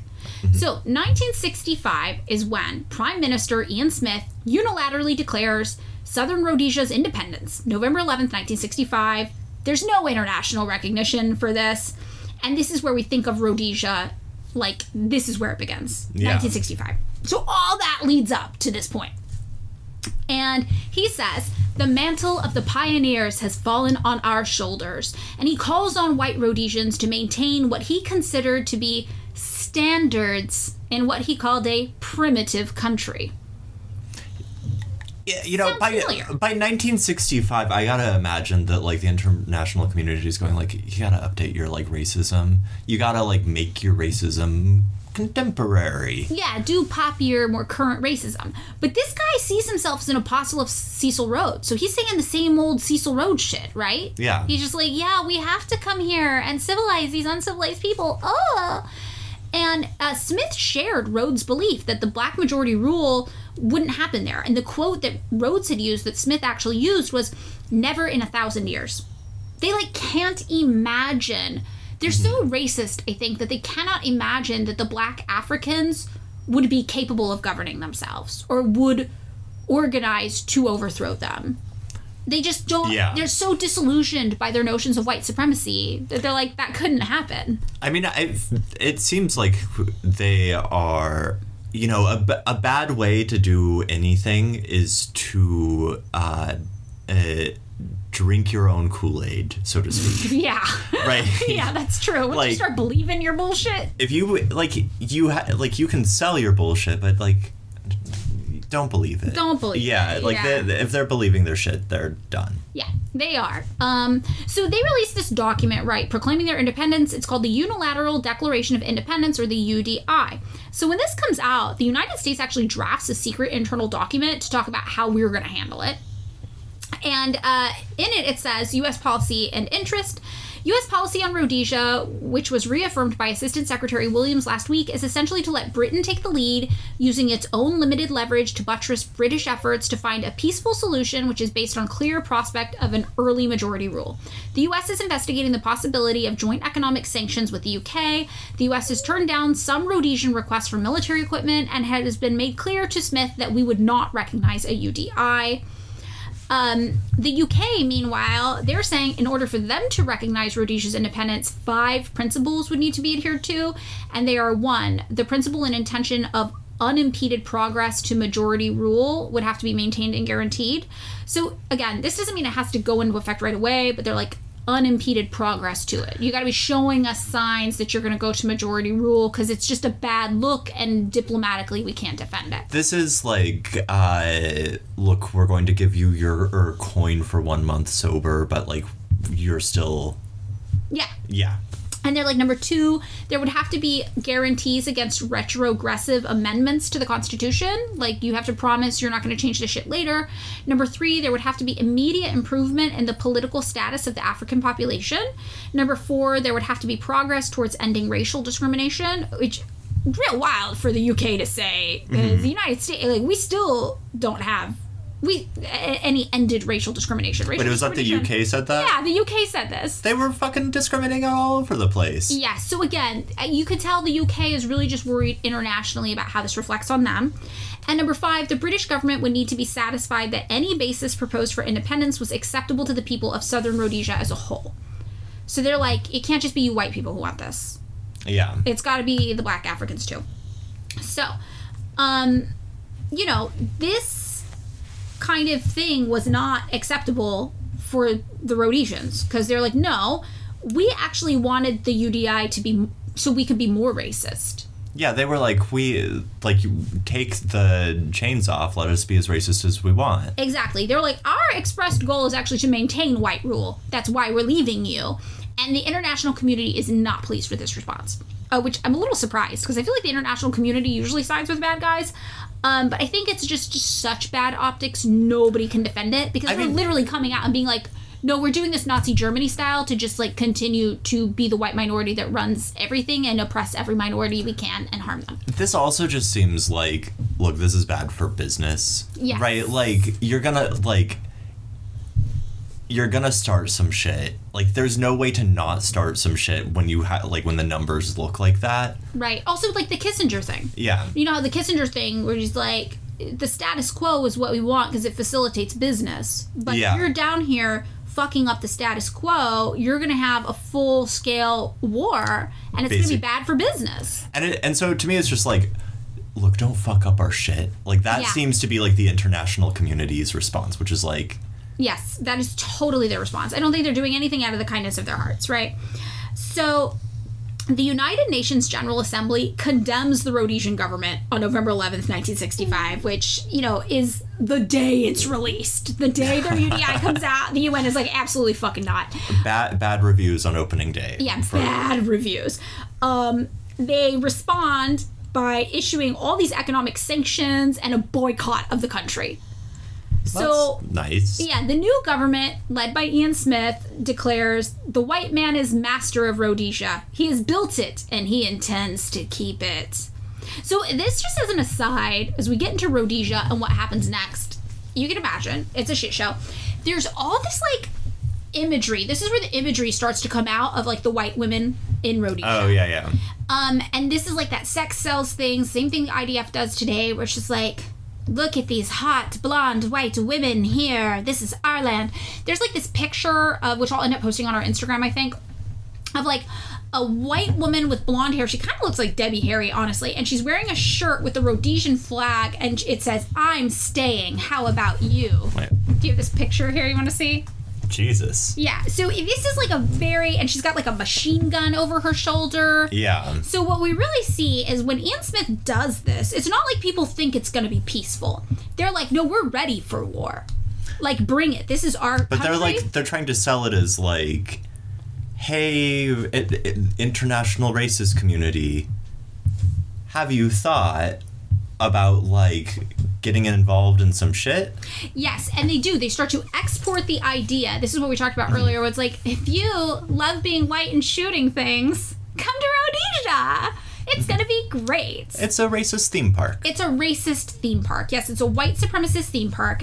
And we see the white settlers are heavily armed, you know, they've got the machine guns to defend their family. And we really do, we see that same iconography we see today, which is like the woman with the baby and the gun. The white woman with the baby and the gun, specifically. Yeah, I mean that sort of imagery gets that like. It seems like if you are trying to do any kind of cause optically, Gaddafi famously had his like brigade of ladies. Yes. Um, this is kind of like get a lady with a gun. Get a lady with a gun. And Rhodesia leans all the way in, let me tell you. Yeah. They're like, you like women? We got women. You like guns? We got guns. We got women with guns. Put put a beer in her hand and you've got a fucking That's a that's the American dream, my friend. yeah. Um, and it this kind of works. It kind of works. So, this is the first day Rhodesia actually exists. Okay, so from the jump, Rhodesia conflict. It's bad. It's bad. Day one, it's bad. Um, so, you know, Rhodesia, not just an exercise in colonization, but an exercise in explicitly stating that they are trying to build a white ethno state. Yeah. And this is why we later see the white supremacists all love this place. So the stated goal of Ian Smith is to just like build a white utopia here. And this means that pretty much instantly Rhodesia is at war with a black insurgency. Right? And these are people who are fighting self defense movements. They're asking for a representative government. They're asking to be able to have sovereignty over their own land. They're asking to have equal rights in the country they were born in. This is what we see time and time again. It's like these requests, not extreme. And this is also the era of sort of like post colonial uprisings or whatever, just globally and especially in Africa, right? Algeria's in the middle of a war. Right. Right. Neighboring countries have been granted their sovereignty and freedom. Yeah. So, yes. White people, again, still a huge minority in Rhodesia at this time. So, to maintain the white rule, they have to maintain different laws for white people versus black people in the region. Like, they have to maintain the apartheid. So, in 1965, the year that Rhodesia declares itself its own country, just 5% of Rhodesia's 4.2 million person population was white. And white people, though, yeah, still retained all the political power. And we've seen this figure kind of shift anywhere from 3 to 7% of the population is white with immigration over the past few years. But this is where it's at in 1965 when they declare their independence. And the majority of the black population is divided between the Shona, which was approximately 90% of the indigenous population, and the Ndebele. So the apartheid is still going strong in Rhodesia. Black people are still excluded from the government. Uh, they're also still excluded from virtually all professional walks of life. They still have that uh, stark class system based on race as a result of those things, things we talked about before, like education and job training and the jobs they're allowed to have. And the Rhodesian government uh, had introduced legislation that gave it the power to suppress all of these organization groups that represented the black population. So, immediately from 1965 going on till 1980, we have the Rhodesian Bush War, is what it's called. And this is a battle for independence. So, two armed groups basically began an insurgency against the white minority government of Ian Smith. We have the Zimbabwe African National Liberation Army called ZANLA, which was the military wing of the Zimbabwe African National Union Patriotic Front, ZANU for short.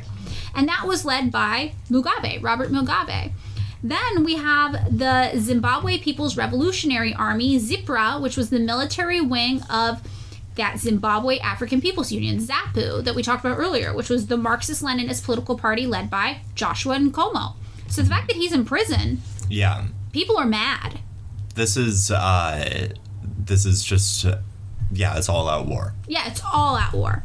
So, pretty quickly, the Rhodesian army creates a branch just to fight these internal insurgents, as they're called, right? But we know they're just like freedom fighters. They're fighting their oppressors, they're fighting for their independence. And this internal branch of the Rhodesian army was called the Selous Scouts. Have you heard of this? No. They were special forces. There was a regiment of the Rhodesian Army uh, founded by Lieutenant Colonel Ronald Reid Daly, and their only job was to fight black armies in the Bush War of the 1960s and 70s to maintain the white supremacist white minority rule. So Maddie, I don't know if you have an answer to this. Where were they getting their guns? Oh, um, well, it's actually a really good uh, question because it later turns out that the United States did give them some of their guns. Yeah, I, I was just I was like Uh-huh. I, I I feel like I know the answer to this, Yeah. but I just wanted to we did give them a little bit of guns, and we we bought a little bit of guns too. We did some arms trading with them, uh, even though we weren't supposed to. We did that. And well, what's also interesting is who is giving these black liberation groups their guns too. I'm gonna go ahead and say the Soviet Union's involved. The Soviet Union and China. Yeah, they are helping uh, kind of support these liberation movements. So the Selous Scouts are really, really interesting. Um, so the major Ron Reid Daly, who put them together, there's this quote from him where he says, "We do not consider ourselves an elite group of men, nor do we think we are of the highest caliber. It could cause the men to imagine themselves better than they really are, and this could in turn lead to recklessness. We are simply just trackers out to do a job." We take a chap right down when he first comes here, right to the bottom, and then we build him up again into what we need in the Selous Scouts. Some people might say it's a dehumanizing process, and maybe it is. But as far as I'm concerned, that's the way it has to be. We have to keep this unit up to standard. I've heard all sorts of so called crack outfits becoming nothing more than shadows of what they were because of lowering standards to increase the number of men going through into combat. And I'm determined not to let that happen here. So this is the rhetoric of like the special forces and also like somewhat made popular by like full metal jacket and shit like that. The like we break them down to build them up. Yes, yes. Yeah. And the result is this task force of racist super cops, right? Who are brutal. They Yeah. are brutal. Um, there was actually a photo that was awarded a Pulitzer Prize, and it was taken September 1977 by an Associated Press photographer named J. Ross Baughman. And it actually shows one of these Rhodesian Army members of the Selous Scouts, uh, Lieutenant Graham Biley, like having this like small wooden bat that he's like hitting against his leg and in the background is a man slumped against a wall. He, he looks dead in the photograph honestly. He's not though. And you can tell he's been beat. And so the implication is that this Selous Scouts guy just used this bat to beat up this man. Mm-hmm. And the man's name in the background is Moffat Ncube, who's a local teacher and a political leader. And in the picture, he's bound and he's unconscious, and he's kind of laying on the floor with his head and shoulders up against the wall of a schoolhouse. So this photo was taken September 20th, right of 1977. Ncube reportedly died later after three days of having endured brutal, Jesus. nonstop torture at the hands of these guys in the Yeah. Rhodesian army. So it's really, really, really bad. And again, this is all because black people wanted to be represented politically in their own country equally. Yeah. Um, so, of course, yeah, China and the USSR are viewing this happen from a Marxist Leninist perspective, and under Marxist Leninist doctrines, marginalized people have the right to self determination, and also imperialism is the enemy of the people. So they're like, Rhodesia is the devil, obviously. This goes against all of our belief systems, and they start giving the native population of Rhodesia weapons to help them fight off their white imperial op- oppressors. So politically, um, there's some division on who's supporting who. Like I believe China is uh, supporting the not Marxist Leninist kind of rebellion group. Like the Mugabe group. Yeah, the Mugabe group, and the USSR is supporting the ZIPRA led by Nkomo So from prison. Yeah, and this is also the like the period of like the Russo Sino split or whatever, where Yes. like they're sort of competing for who is going to be kind of like king communist. I don't know how else to put that, but no, like it does make sense. You're Yeah. totally right. Um, so then, of course, from this, the Rhodesian government goes to the West, the Western European, you know, countries, and the United States, and they're like, "Oh my God, you have to help us. The Black Rhodesians are actually just communist terrorists, and you guys hate communism, so you have to help us kill all the communists, so or that's we're gonna go communist too." Ah. Um, so the USA predictably is like, "Whoa, should we care about this? I don't know," and the United States does, it appears, start doing some covert weapons trading with Rhodesia at, at the Yeah. moment this is said. Um, so the Rhodesian army is pretty good at fighting these insurgents, no matter how organized they are, because they're just fucking brutal. They're just like a brutal Yeah. colonizing force. But they are not so great at protecting like these small villages of settlers around Rhodesia. Sounds familiar? So these settlers, yeah, just are strapped with machine guns to quote unquote defend themselves, even though they are the aggressors. Yeah. there. We, we see this. Um, so they developed also these local militias known as village defense forces. this is all people did. sounding familiar to me. very yeah. Israel. Yeah. Yeah, totally. But the police force in the region, it's worth noting, they were still called the British South Africa Police Force. Still named after the company that founded them. I really love the idea of Britain being like, "Hey, could you like take our name off the letterhead?" And they're like, absolutely not. No, we it's- cannot afford new uniforms. no, uh-uh. We're still, even though we hate you and we're our own country, we're still the British South Africa Police. What? So this is when the war really enters what people call the conflict phase, which is described as being from April 28th, 1966 through December 21st, 1979. So it's a pretty good conflict phase. And it's Yeah. a year after when they declare themselves to be their own country, although we know fighting had been happening this whole time. So the event that kicks off what people call the conflict phase, April 28th, 1966, the Rhodesian government kills seven Zanla freedom fighters.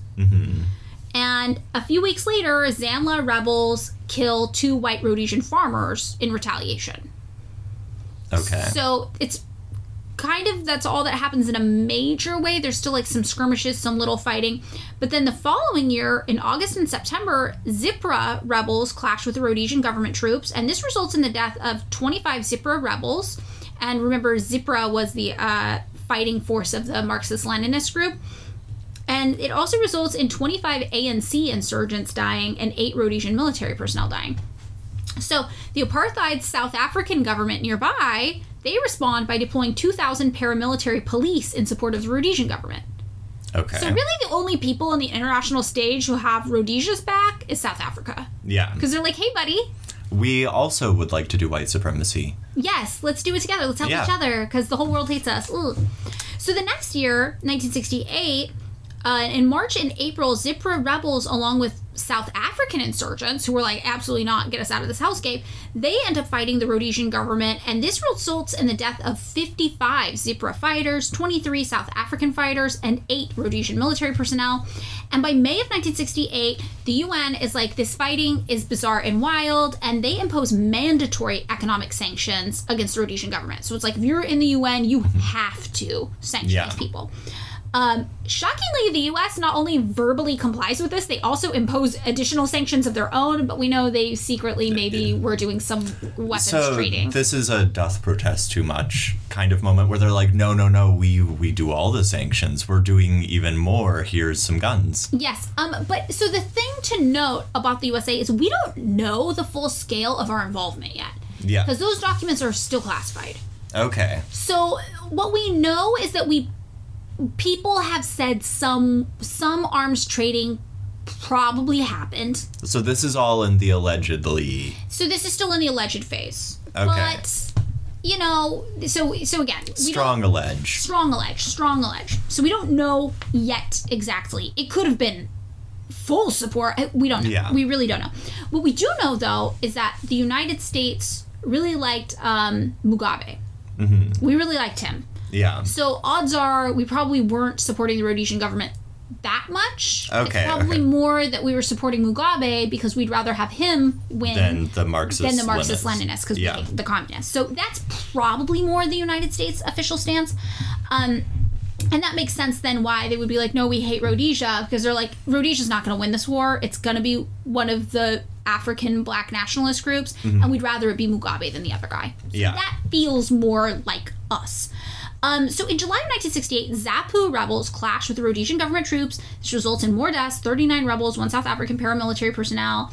And meanwhile, the British Prime Minister is just like begging Ian Smith to just negotiate something. Yeah. But it's not happening. He's just like, please be rational. You are not going to win this war. Like, you're making us look bad. Like, we have to control you. Just please. And Ian Smith is like, haha, no, we're going to build the white ethno state. Fuck you. Ah. and he- the, the Rhodesian white people appear to be the only people who don't understand, like, you will not win this battle. Yeah, I mean, uh, how do I put this? There is a sense in which his name is Ian Smith. Yeah. Ian Smith is a real chickens coming home to roost situation for like the sort of post-colonial like metropolis or whatever Yeah. for like the old colonial powers because it's sort of like well you kind of did this Yeah, you created this guy. this is your mo- this is your Frankenstein Yep. And yeah, exactly. So by 1969, there's a draft constitution for Rhodesia that gets approved in this referendum. And the constitution goes into effect. And the following year, this means that um, Prime Minister Ian Smith proclaims the Republic of Rhodesia with this new constitution. And Clifford DuPont is chosen to be acting president on March 2nd, 1970. Um, and the government of the USSR at this point sees this, and they're just they condemn the Rhodesian government. They're like, mm-hmm. you, you guys are doing everything but what you're supposed to. No. So the United States, you know, again, we're starting to get swayed a little by the commie talk. So the US and the British governments together veto a resolution in the UN Security Council that would have imposed additional mandatory sanctions against the Rhodesian government. So the USSR is like, we condemn them, we hate them, and the United States and the British government are like, well, we sanctioned them, but let's not go, let's not go overboard. yeah they have you know we've punished them enough Yeah, and this I think is maybe like more of a move against the USSR. Yeah, it's a, it's like we don't want to be seen siding with the commies. Right, exactly. So. Uh, parliamentary elections get held, and then a bunch of fighting emerges between political parties in Rhodesia. And the USA actually compiles at this time an internal Rhodesia handbook. Just it's like this Rhodesia situation's weird. Uh, the CIA composes it, and it's you can actually see it uh, on the CIA website. I'll link it in the sources. And they're like, "What's going on in Rhodesia? We all have to be on the same page about this." So they determined that despite Smith trying to claim they're under threat from communist attack, there's actually not much of a communist threat to Rhodesia aside from the weapons being provided to the insurgent, quote unquote insurgents, right, the locals from the USSR and China to stave mm-hmm. off their attackers. So they're like, oh, there's no ideological thing happening here. They're just getting guns from Yeah. the from like the USSR and China. They're like, there's some communists there, but really they're just like mouthpieces, and like the actual immediate goal isn't like a full blown communist revolution. It's just independence, and independence is gonna happen one way or another. So, like, no, you're actually not, none of this is worth us going in guns blazing to fight the communists. The communists aren't really a threat here, and it's not worth it to us. Um, there though is a section in the report that's like huge about the Rhodesian police, and it's redacted still, even though the document was declassified. So I'm like, ooh, what secrets about the Rhodesian police are we hiding? Uh, yeah, what? Yeah, interesting. Speculate wildly. Um, I'm gonna say that we probably trained some of the Rhodesian police, if I had to guess. Oh yeah, there's all of that stuff about like all of the like former Nazis and Spain and Spain and stuff, like training U.S. Special Forces and training randomly some people and maybe Mossad or some shit. That, Yeah, Where you're like, oh, all of the special forces all just seems like one big thing of like they're all drawing from the same pool. of evil people. Yeah, Yeah. that would be my guess. Um, so we do know though from this report that the police force of the Rhodesian government has seven thousand people, and forty five hundred of them are Africans. Oh, So they're really trying to pit black people against each other. Mm-hmm. Yeah. And remember, they have to hire Africans because there's not that many white people there. they like don't even have enough white It's people one to of make their the own fir- police. The apartheid police is one of the first to integrate. Yeah, it's more integrated than anything else in the country yeah. because they they're just like we have to pay you guys to help us because there's not enough of us. We can't. Um, we also see their armed forces has a 3,000 man army, a 1,000 man air force, and a 7,400 man like reserve. And we also know at this time from this report that 1,000 U.S. citizens are living in Rhodesia in 1970. So some people responded to those ads. Some people did, yeah. Yeah. We do know some did. By 1971, uh, the U.S. is kind of flip flopping on how they're supposed to respond to Rhodesia. In 1971, Congress passed the Byrd Amendment to the Military Procurement Authorization Act, which allowed the uh, importation of strategic and critical materials from Rhodesia, which included chrome and 21 other materials, as long as there was no similar ban on imports from communist countries. So I know. It's so funny. So they're like, we can import these as long as the communists aren't importing them. Or Oh. are, or are or something like that. Yeah, sorry, I just made I realized we are doing this this is audio. I made a face. Yeah. No, it's just like a weird, like we're just fighting with the USSR, basically. There's also by this point a Rhodesian lobby in the United States, uh, supported by pro segregation Southerners from Congress. Oh, so I'm this is Strom Thurmond, I'm sure, is getting his hat in the ring. Yeah, and also a bunch of U.S. businesses. So all the racists are like, well, hold on now, this Rhodesia thing. And also, it's uh, like uh, the we you know where some people see an obstacle, businessmen see an opportunity. An opportunity to do more racism and also import minerals. Yeah. So they were like, well, let's, you know, let's let the let's let the white supremacists do their thing. Let's let that happen. So according to Time magazine, this loophole that Congress passed added years to the life of the white ruled state by providing it with the foreign currency needed to buy weapons and petroleum. The Western powers' refusal to hold Rhodesia to account culminated in a 14 year war between Africans fighting for liberation and the Rhodesian security forces, a conflict that resulted in the loss of 20,000 lives. So us doing this seems like a little thing. We're like, buy some, we'll buy some minerals from you. It's actually major. No, it's huge. It's huge because they had been so sanctioned before that this actually gave them like the power they kind of needed in order to keep going. So in 1974, the Zambian government hosts negotiations, and they're involving representatives of the Rhodesian government and also the leaders of these now four African nationalist groups. And they all come together and they sign this thing called the Lusaka Declaration, which is supposed to provide for the establishment of the Rhodesian political party's United African National Council. Um, but this thing ends up being like really hard to enforce and you know so at this point we do though see that maybe rhodesia is open to negotiating like they they recognize that they are on the losing side. i think this is really what this symbolizes Yeah. and the following year the icj which is the international commission of jurists they conduct a fact-finding mission in rhodesia they issue a report and it's not great they're like this is bad so by 1976 none other than kissinger He's got a really uh, the Waldo of international politics. He's everywhere. You just He's find everywhere. him. Yeah. Yeah. He manages to convince Ian Smith to con- to commit to doing a majority rule plan for Rhodesia in two years' time. So Kissinger somehow is the guy who pulls this off. He's like, "Look, man, you're losing the battle. We know Yeah. it's not going to happen. You're going to ruin everything for everybody." And it does not need to be stated, but Kissinger is not doing this out of the kindness of his heart or his belief in justice No, no, or no. any of that shit. He's doing it for business. He's like, this is bad for business. Bad for business. Get in line Yeah. with the world global neoliberal business oriented order. Yeah. You are fucking it up for us. So, meanwhile, though, even as Ian Smith is like, okay, in two years we'll do the general elections, womp womp, the Rhodesian government is still attacking, like, all of the black liberation groups. yeah. Like, they attack a Zanla base near Mozambique, and that results in the death of over a thousand people.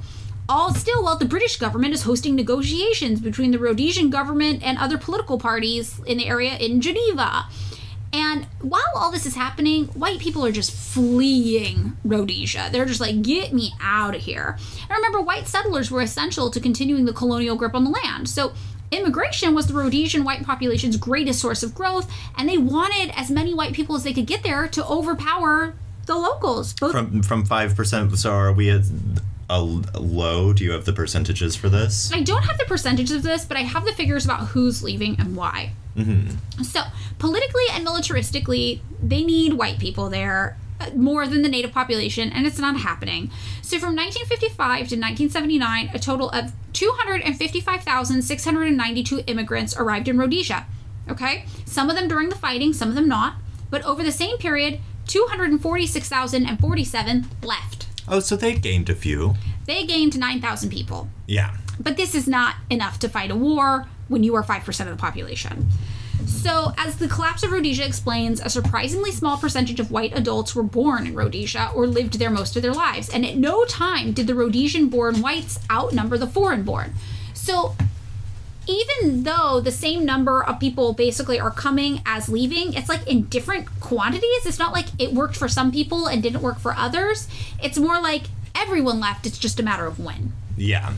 So people weren't getting born there. People weren't having kids there. Maybe they'd bring their kids, but then they'd leave. So it wasn't going well. I mean, can you imagine? Let's say it's like what, like 1975 or something. Can you imagine being like, "Hey, honey, and our two, like our brood, Yeah, our kids. Let's go to Rhodesia and fight a war against black people who are just trying to get their land back. who also make up 95% of the population. So, like, the odds are in our favor here. Yeah, the only people really committing to this are just violent racists Yeah. with something to prove. You know, this is really who is into Rhodesia.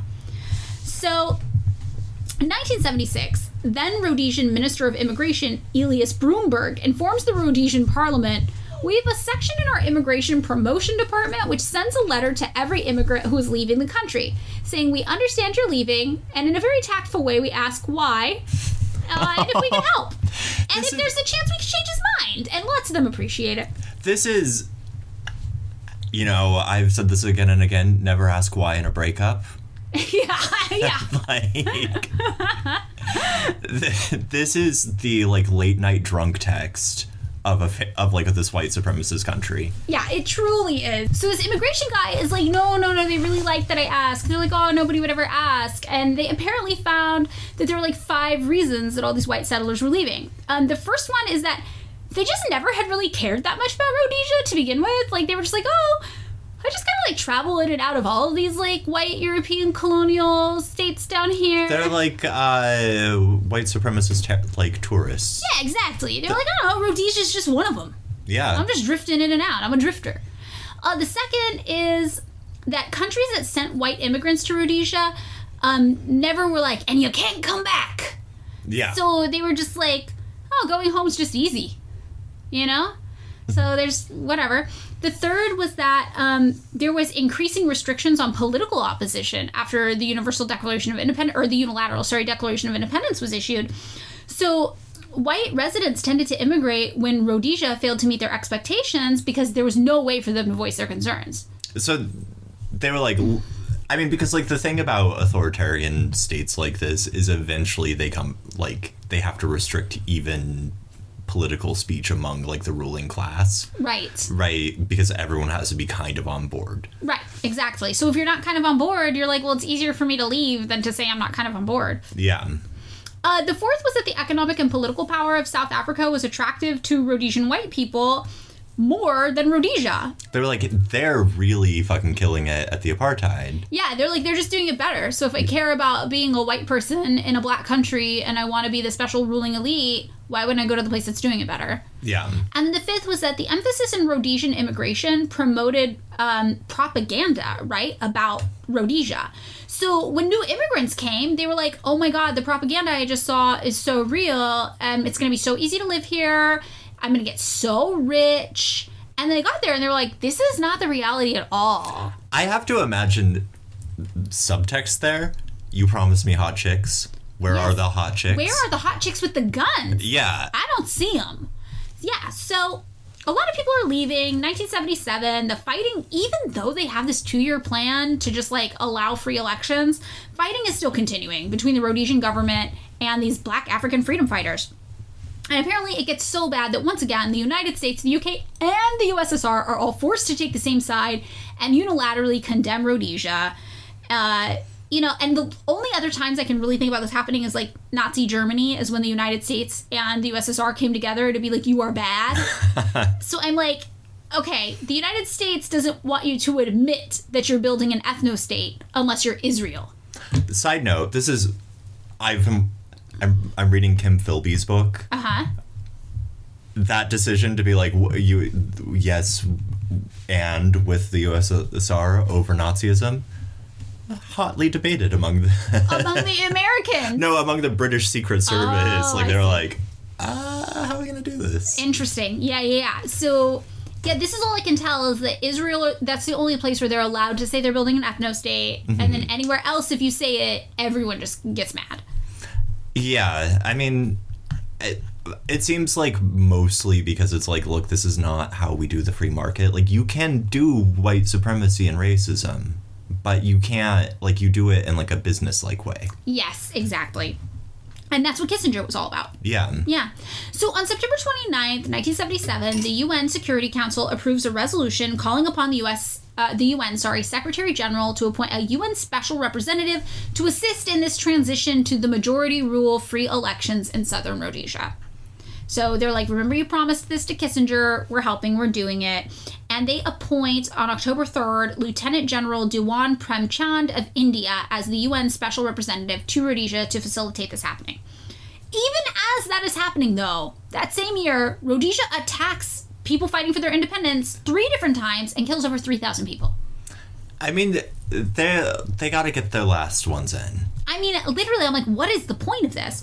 So, 1978, March 3rd, Prime Minister Ian Smith, yes, and Bishop Abel Muzorewa of the UANC signed an agreement providing for African majority rule. Finally. Again, this is literally all just to have free, fair elections. So this is over a decade of this bullshit. Yes. Like just since like 65. Yeah, we're looking at 15 years of this literally just to have a fair election. Yeah.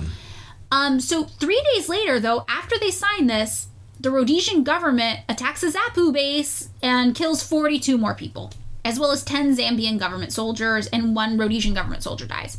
And the UN is like, what the fuck are you guys doing? Like, why are you not chilling? And they condemn Rhodesia again. And finally, the government of Rhodesia is like, okay, we're gonna lift the ban on Zapu and Zanu in the country, right? The uh, Mugabe, Yeah. and that's the non-Marxist one, and then the Nkomo, the Marxist one.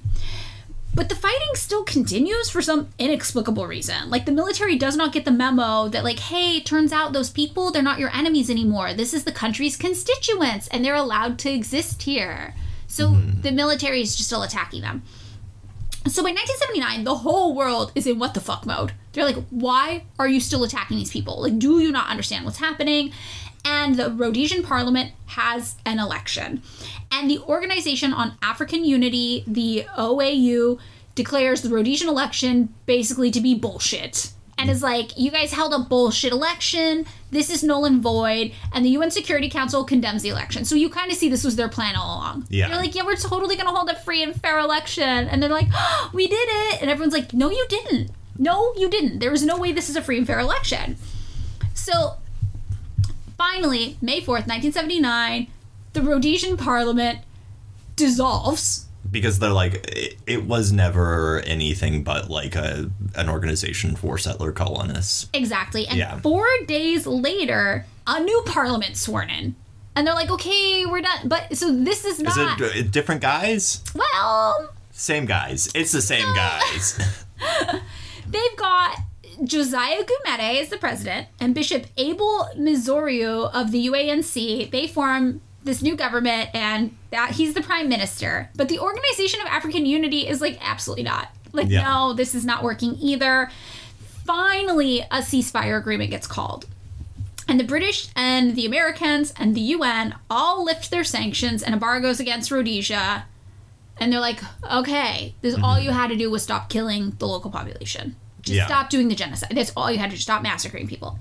By this time, though, more than 20,000 people have been killed in this war.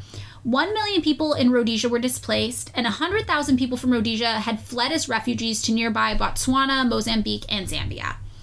And in 1980, Rhodesia officially dies. It's Zimbabwe now. and becomes Zimbabwe. And this whole process, remember, started in 1890. So this is nearly 100 years. They were holdouts. They were weird holdouts, and parliamentary elections were held on February 14th through the 29th in 1980. ZANU won 57 out of the 100 seats. That's, That's- the non Marxist That's Mugabe. Mugabe. So I'm, I'm guessing this is who the United States thoroughly backed in this whole endeavor. And ZAPU won 20 seats. Uh, Zimbabwe was proclaimed as an independent state officially on April 18th, 1980, and Robert Mugabe formed a coalition government which consisted of representatives of the ZANU and the ZAPU.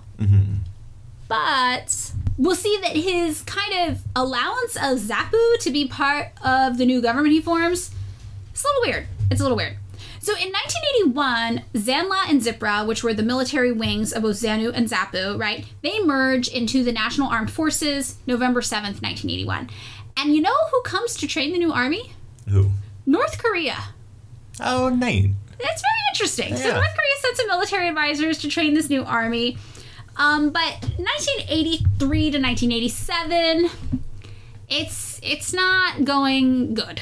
Yeah. So, ZAPU apparently had been planning a secret overthrow of the new government to be fully Marxist Leninist, which it wasn't. David, you said that Mugabe identified as a Marxist. I mean, this was right. Like again, this is not information that I know a lot about, but I was curious because I'd mentioned off air that a lot of sort of like third world style academics, uh, or like academics who are really interested in the third world, like have a lot of good things to say about Mugabe. uh huh. That I was always like, I'm gonna put a pin in that and learn what what's going on later. Um, so that's the extent like I am learning now. It's very interesting. Um, I think that he, I, I think it's probably not something that was consistent because I looked it up and yeah, some people were like, he did say sometimes he was a Marxist, but it might have been literally just to unite the ZANU and the ZAPU contingencies under his rule and get them on board. Yeah, that makes a lot of sense to me, honestly. It, it makes sense to me too, um, especially because we know what happened from 1983 to 1987. Uh, what Mugabe did. Uh, it's something called the uh, Gukurahundi. Do you know about this? no. Oh, it's so it's so bad. So he says Zapu was planning a secret overthrow of the new government to be fully Marxist-Leninist. And originally, he said Gukurahundi was an ideological strategy aimed at carrying the war into major settlements and individual homesteads. But what ended up happening was genocide, basically. Mm-hmm. So dissidents from Zapu who were displeased with Mugabe um, became like the target of the 5th Brigade of the new military, the new ZANU military. The ZAPU was supposed to be absorbed into the ZANU military. It was called the ZANU military. But people from the ZAPU who were perceived to be like holdouts, who weren't really that happy with the new government, they became targets, key They- military targets. So it was a like political oh, persecution kind of massacre. political persecution yes but also it had some kind of ethnic implications because hmm. zanu had recruited mainly from the shona people and zapu had been mostly the ndebele and kalana people Kalanga people sorry. So mugabe's government utilized zanu to institute harsh crackdowns on dissent amongst specifically the ndebele and kalanga people. Yeah. so they were looking for ZAPU leaders, they said, but they also were just attacking regular people who maybe they suspected of being sympathetic or who were just in the wrong place at the wrong time. Like the government soldiers in one example massacred 55 men and women in Lupane, which was a western Zimbabwe area on March 5th, 1983, under the guise of trying to catch Joshua Nkomo, who'd gone into hiding. Um, you know, he had been the head of the Marxist Leninist Zipra, of course, in the military wing ZAPU. But this was one of many massacres that happened. And the Washington Times talks about this, and they said the Mugabe government at the time said it was tracking down a small number of ZAPU dissidents who had not honored the peace deal and were robbing locals. The former guerrillas also had killed six tourists, including two Americans near the town of Victoria Falls. However, reports from churches, non governmental organizations, and journalists showed that over a period of four years, government forces imposed curfews, burned or bulldozed homes, and herded thousands of civilians into camps where they were killed and buried in mass graves. Later research by the Catholic Church revealed high levels of torture and rape. Many victims, it said, were bayoneted to death or burned alive. The church report estimated that 20,000 people died in the action, but a ZAPU party spokesman said it was at least double that or more. So it's unclear how much the USA knew about this, especially Yeah. because we knew they were tacitly supporting Mugabe. And this is one of those things that I'm like, we're going to get some interesting declassified documents in the future, I think Yeah. because the international community suspects that the Americans either financially supported this, much like we supported, you know, the Argentina. Yeah. Operation Condor or the genocide uh, that happened in the India and Pakistan situation, you know. So lots of people are have been calling on the United States to disclose our involvement in this for years. We don't know if we were involved or how much. Um, a thing we do know though is that any Ndebele men of fighting age were considered political dissidents. Oh, that's it. Yeah. So it did end up being ethnic based, Yeah. you know, because of that. They were executed often publicly and often after being forced to dig their own graves in front of their family and friends. So, you know, 20,000 to 40,000 civilians, mostly members of the minority Ndebele ethnic group, were killed by the government soldiers in Matabeleland province in the 1980s. And the IAGS has classified this as a genocide.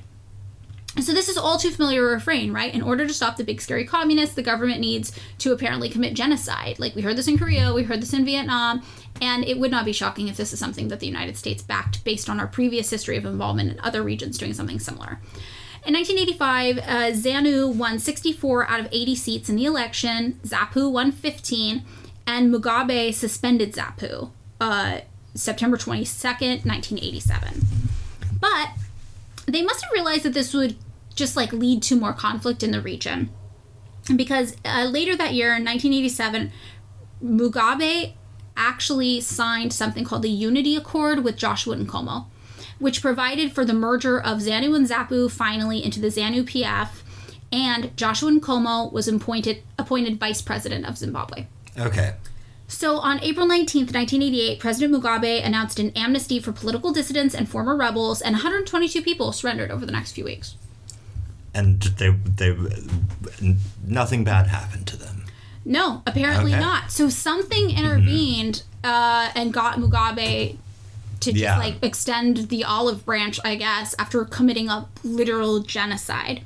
So, as for how involved the United States had been, the Washington Times also reported for more than a decade before he was toppled in a 2017 coup, Mugabe was barred from travel to most Western nations, including the US, over claims of torture, electoral fraud, and killings of political rivals. But in the years after he took office in 1980, following the overthrow of the white minority rule, Mugabe was a regular visitor to Washington at a time when thousands from the minority Matabele tribe around the southern city of Bulawayo were being killed by a special unit reporting directly to the president. Mm-hmm.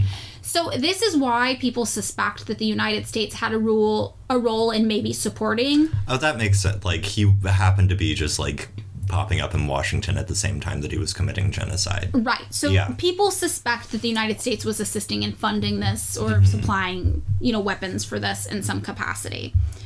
Um, yeah. So ultimately, Rhodesia's military had been pretty skilled at crushing the freedom fighters, right, fighting for their own independence. But the reason why Rhodesia fell, which I think is important to note, uh, is that it could not ultimately survive a global boycott. Yeah. That's really what took them out. Um, cutting off Rhodesia's lifeline, which was fuel, oil supplies, it, it ended up forcing the Smith government um, to submit to peace talks in London. That's really what did it. And I think that that's really important for us to remember when we talk about like effective ways to fight like apartheid states. It's uh, targeted. Targeted boycotts. It has to be targeted. You you can't just say you're doing it in a very general way. Right. Targeted boycotts are effective. Um, or global boycotts. So Yeah. a global boycott of anything coming out or going into Rhodesia, for example, or targeted boycotts of businesses that support these types of interests. So having an organized boycotting system, it really does work. And this is something we saw also work ultimately in South Africa. Yeah, I uh somewhere I I know like I was talking to a friend of the family from that generation and he pulled out some buttons that were like targeted boycotts against certain technology companies from South Africa that from his time Yeah, protesting South African genocide. right. Yeah. Yeah, so targeted boycotts do work. And also, when it comes to decolonization, um, by the year 2000, remember there had been like maybe a quarter of a million white people in mm-hmm. Zimbabwe. That number had dropped to 40,000. So most people just decolonized themselves. Yeah, I, I have to imagine that it was just sort of like, well, the th- like the whole reason we were here was to do this like, you know, settler colonialist thing. That's not working. I guess we'll leave. Yeah, we'll leave. Exactly. But the legacy of Rhodesia, which we touched on earlier, it's just become this like glory point in global history for white supremacists. It feels. I mean, realistically, a they lost. B. It feels like the kind of thing that extraordinarily online meme white supremacists Yeah. who are often extraordinarily violent and have like real world consequences, obviously. Yeah. But it seems like a certain kind of like weird internet radical right wing guy. Yeah, well, you mentioned Dylann Roof, and that's a great example. Uh, American white supremacist murderer. Um, he posted his manifesto on a website that was literally called The Last Rhodesian, and he posted pictures of himself wearing a jacket with Rhodesia flag patches on it. It's like a green and white Rhodesian flag. And you're right when you said it's wild that the white supremacists cling to this because Rhodesia lost. And in the same way, the Confederacy lost. So these bastions of like white supremacist white supremacist colonial endeavors that people want to cling to within those communities and be like these were the glory days it's like well they failed these are not great examples of your cause these are people who I failed think that right, like you know, if you uh, want to speculate wildly about the psychology of this kind of thing, Uh, right? Like this is like the fucking Faulkner thing. This is right. It's the like lost cause that's heroic because it's a lost cause. Crazy logic yeah bananas great logic. but right like that's the the thing is like oh my god i can participate in this like heroic i can like remember like our fallen heroes oh, yeah yeah that The thing that's really interesting though is that in the last five years, along with people being like nostalgic for this violent type of white failed white supremacy, there's also been like merch. Like merch has popped up for it. Like there's all these online clothing stores and accessory stores that started selling like Rhodesia merch. Like there are shirts and hoodies that say "Make Zimbabwe Rhodesia Again." Um, there's merch that gets sold with the Rhodesian Army slogan on it, which is "Be a man among men." Um, there's also this place called the Western Outland Supply Company, which is listed by the Southern Poverty Law Center as a white nationalist hate group that sells Rhodesia themed products.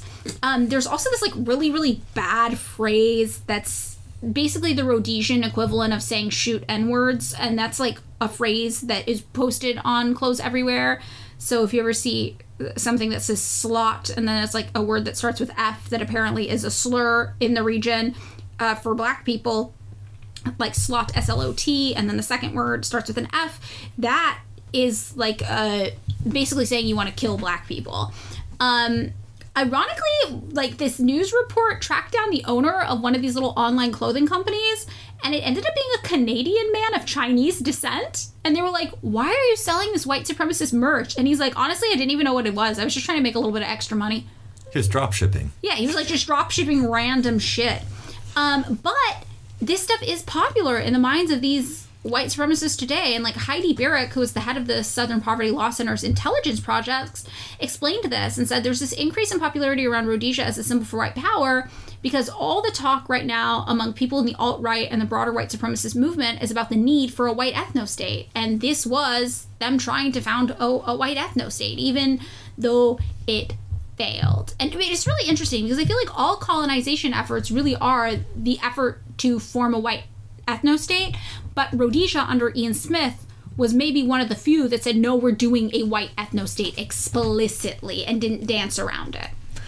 yeah i mean it, uh, it seems like the explicitness tends to come about when the sort of like hegemonic white supremacist power is, is in any way, even in the most mild or moderate way, challenged. Like you have to assert it the most the second that power is challenged. Right, which is why you had the ads that are like, come to Rhodesia and Yeah. find sexy, sexy white blonde women with guns. You like really start appealing to people's like base instincts because you have no rational argument. No, I mean, I think a, a way of putting this might be something like you don't have to state what is already assumed. Oh, I see. I see. So, but at a certain point, you're like, no, no, no, guys, come. Yeah. We're doing white supremacy. You love white supremacy. Come here.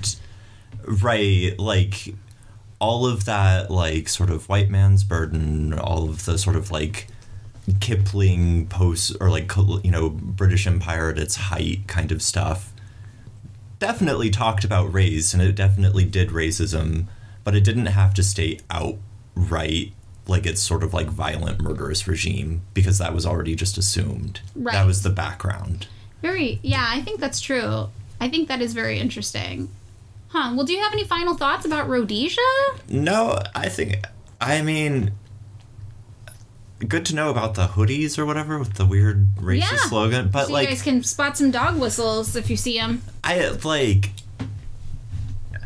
I get you know I have some thoughts that I have not yet formulated about what happens to sort of like specifically post-colonial power and how that like the like actual post-Rhodesia stuff Yeah. uh, that I'm sort of interested to think through. Um, I, I know it is really interesting to consider. I just am so desperate to know the nature of U.S. involvement because it just, if you know anything about how the United States gets involved in regime changes, it just reeks of U.S. involvement somehow. yeah. And all I could do is speculate. And it seems like a lot of people have also speculated that there might be something there. And I don't know if we'll ever get the answers that we're looking for.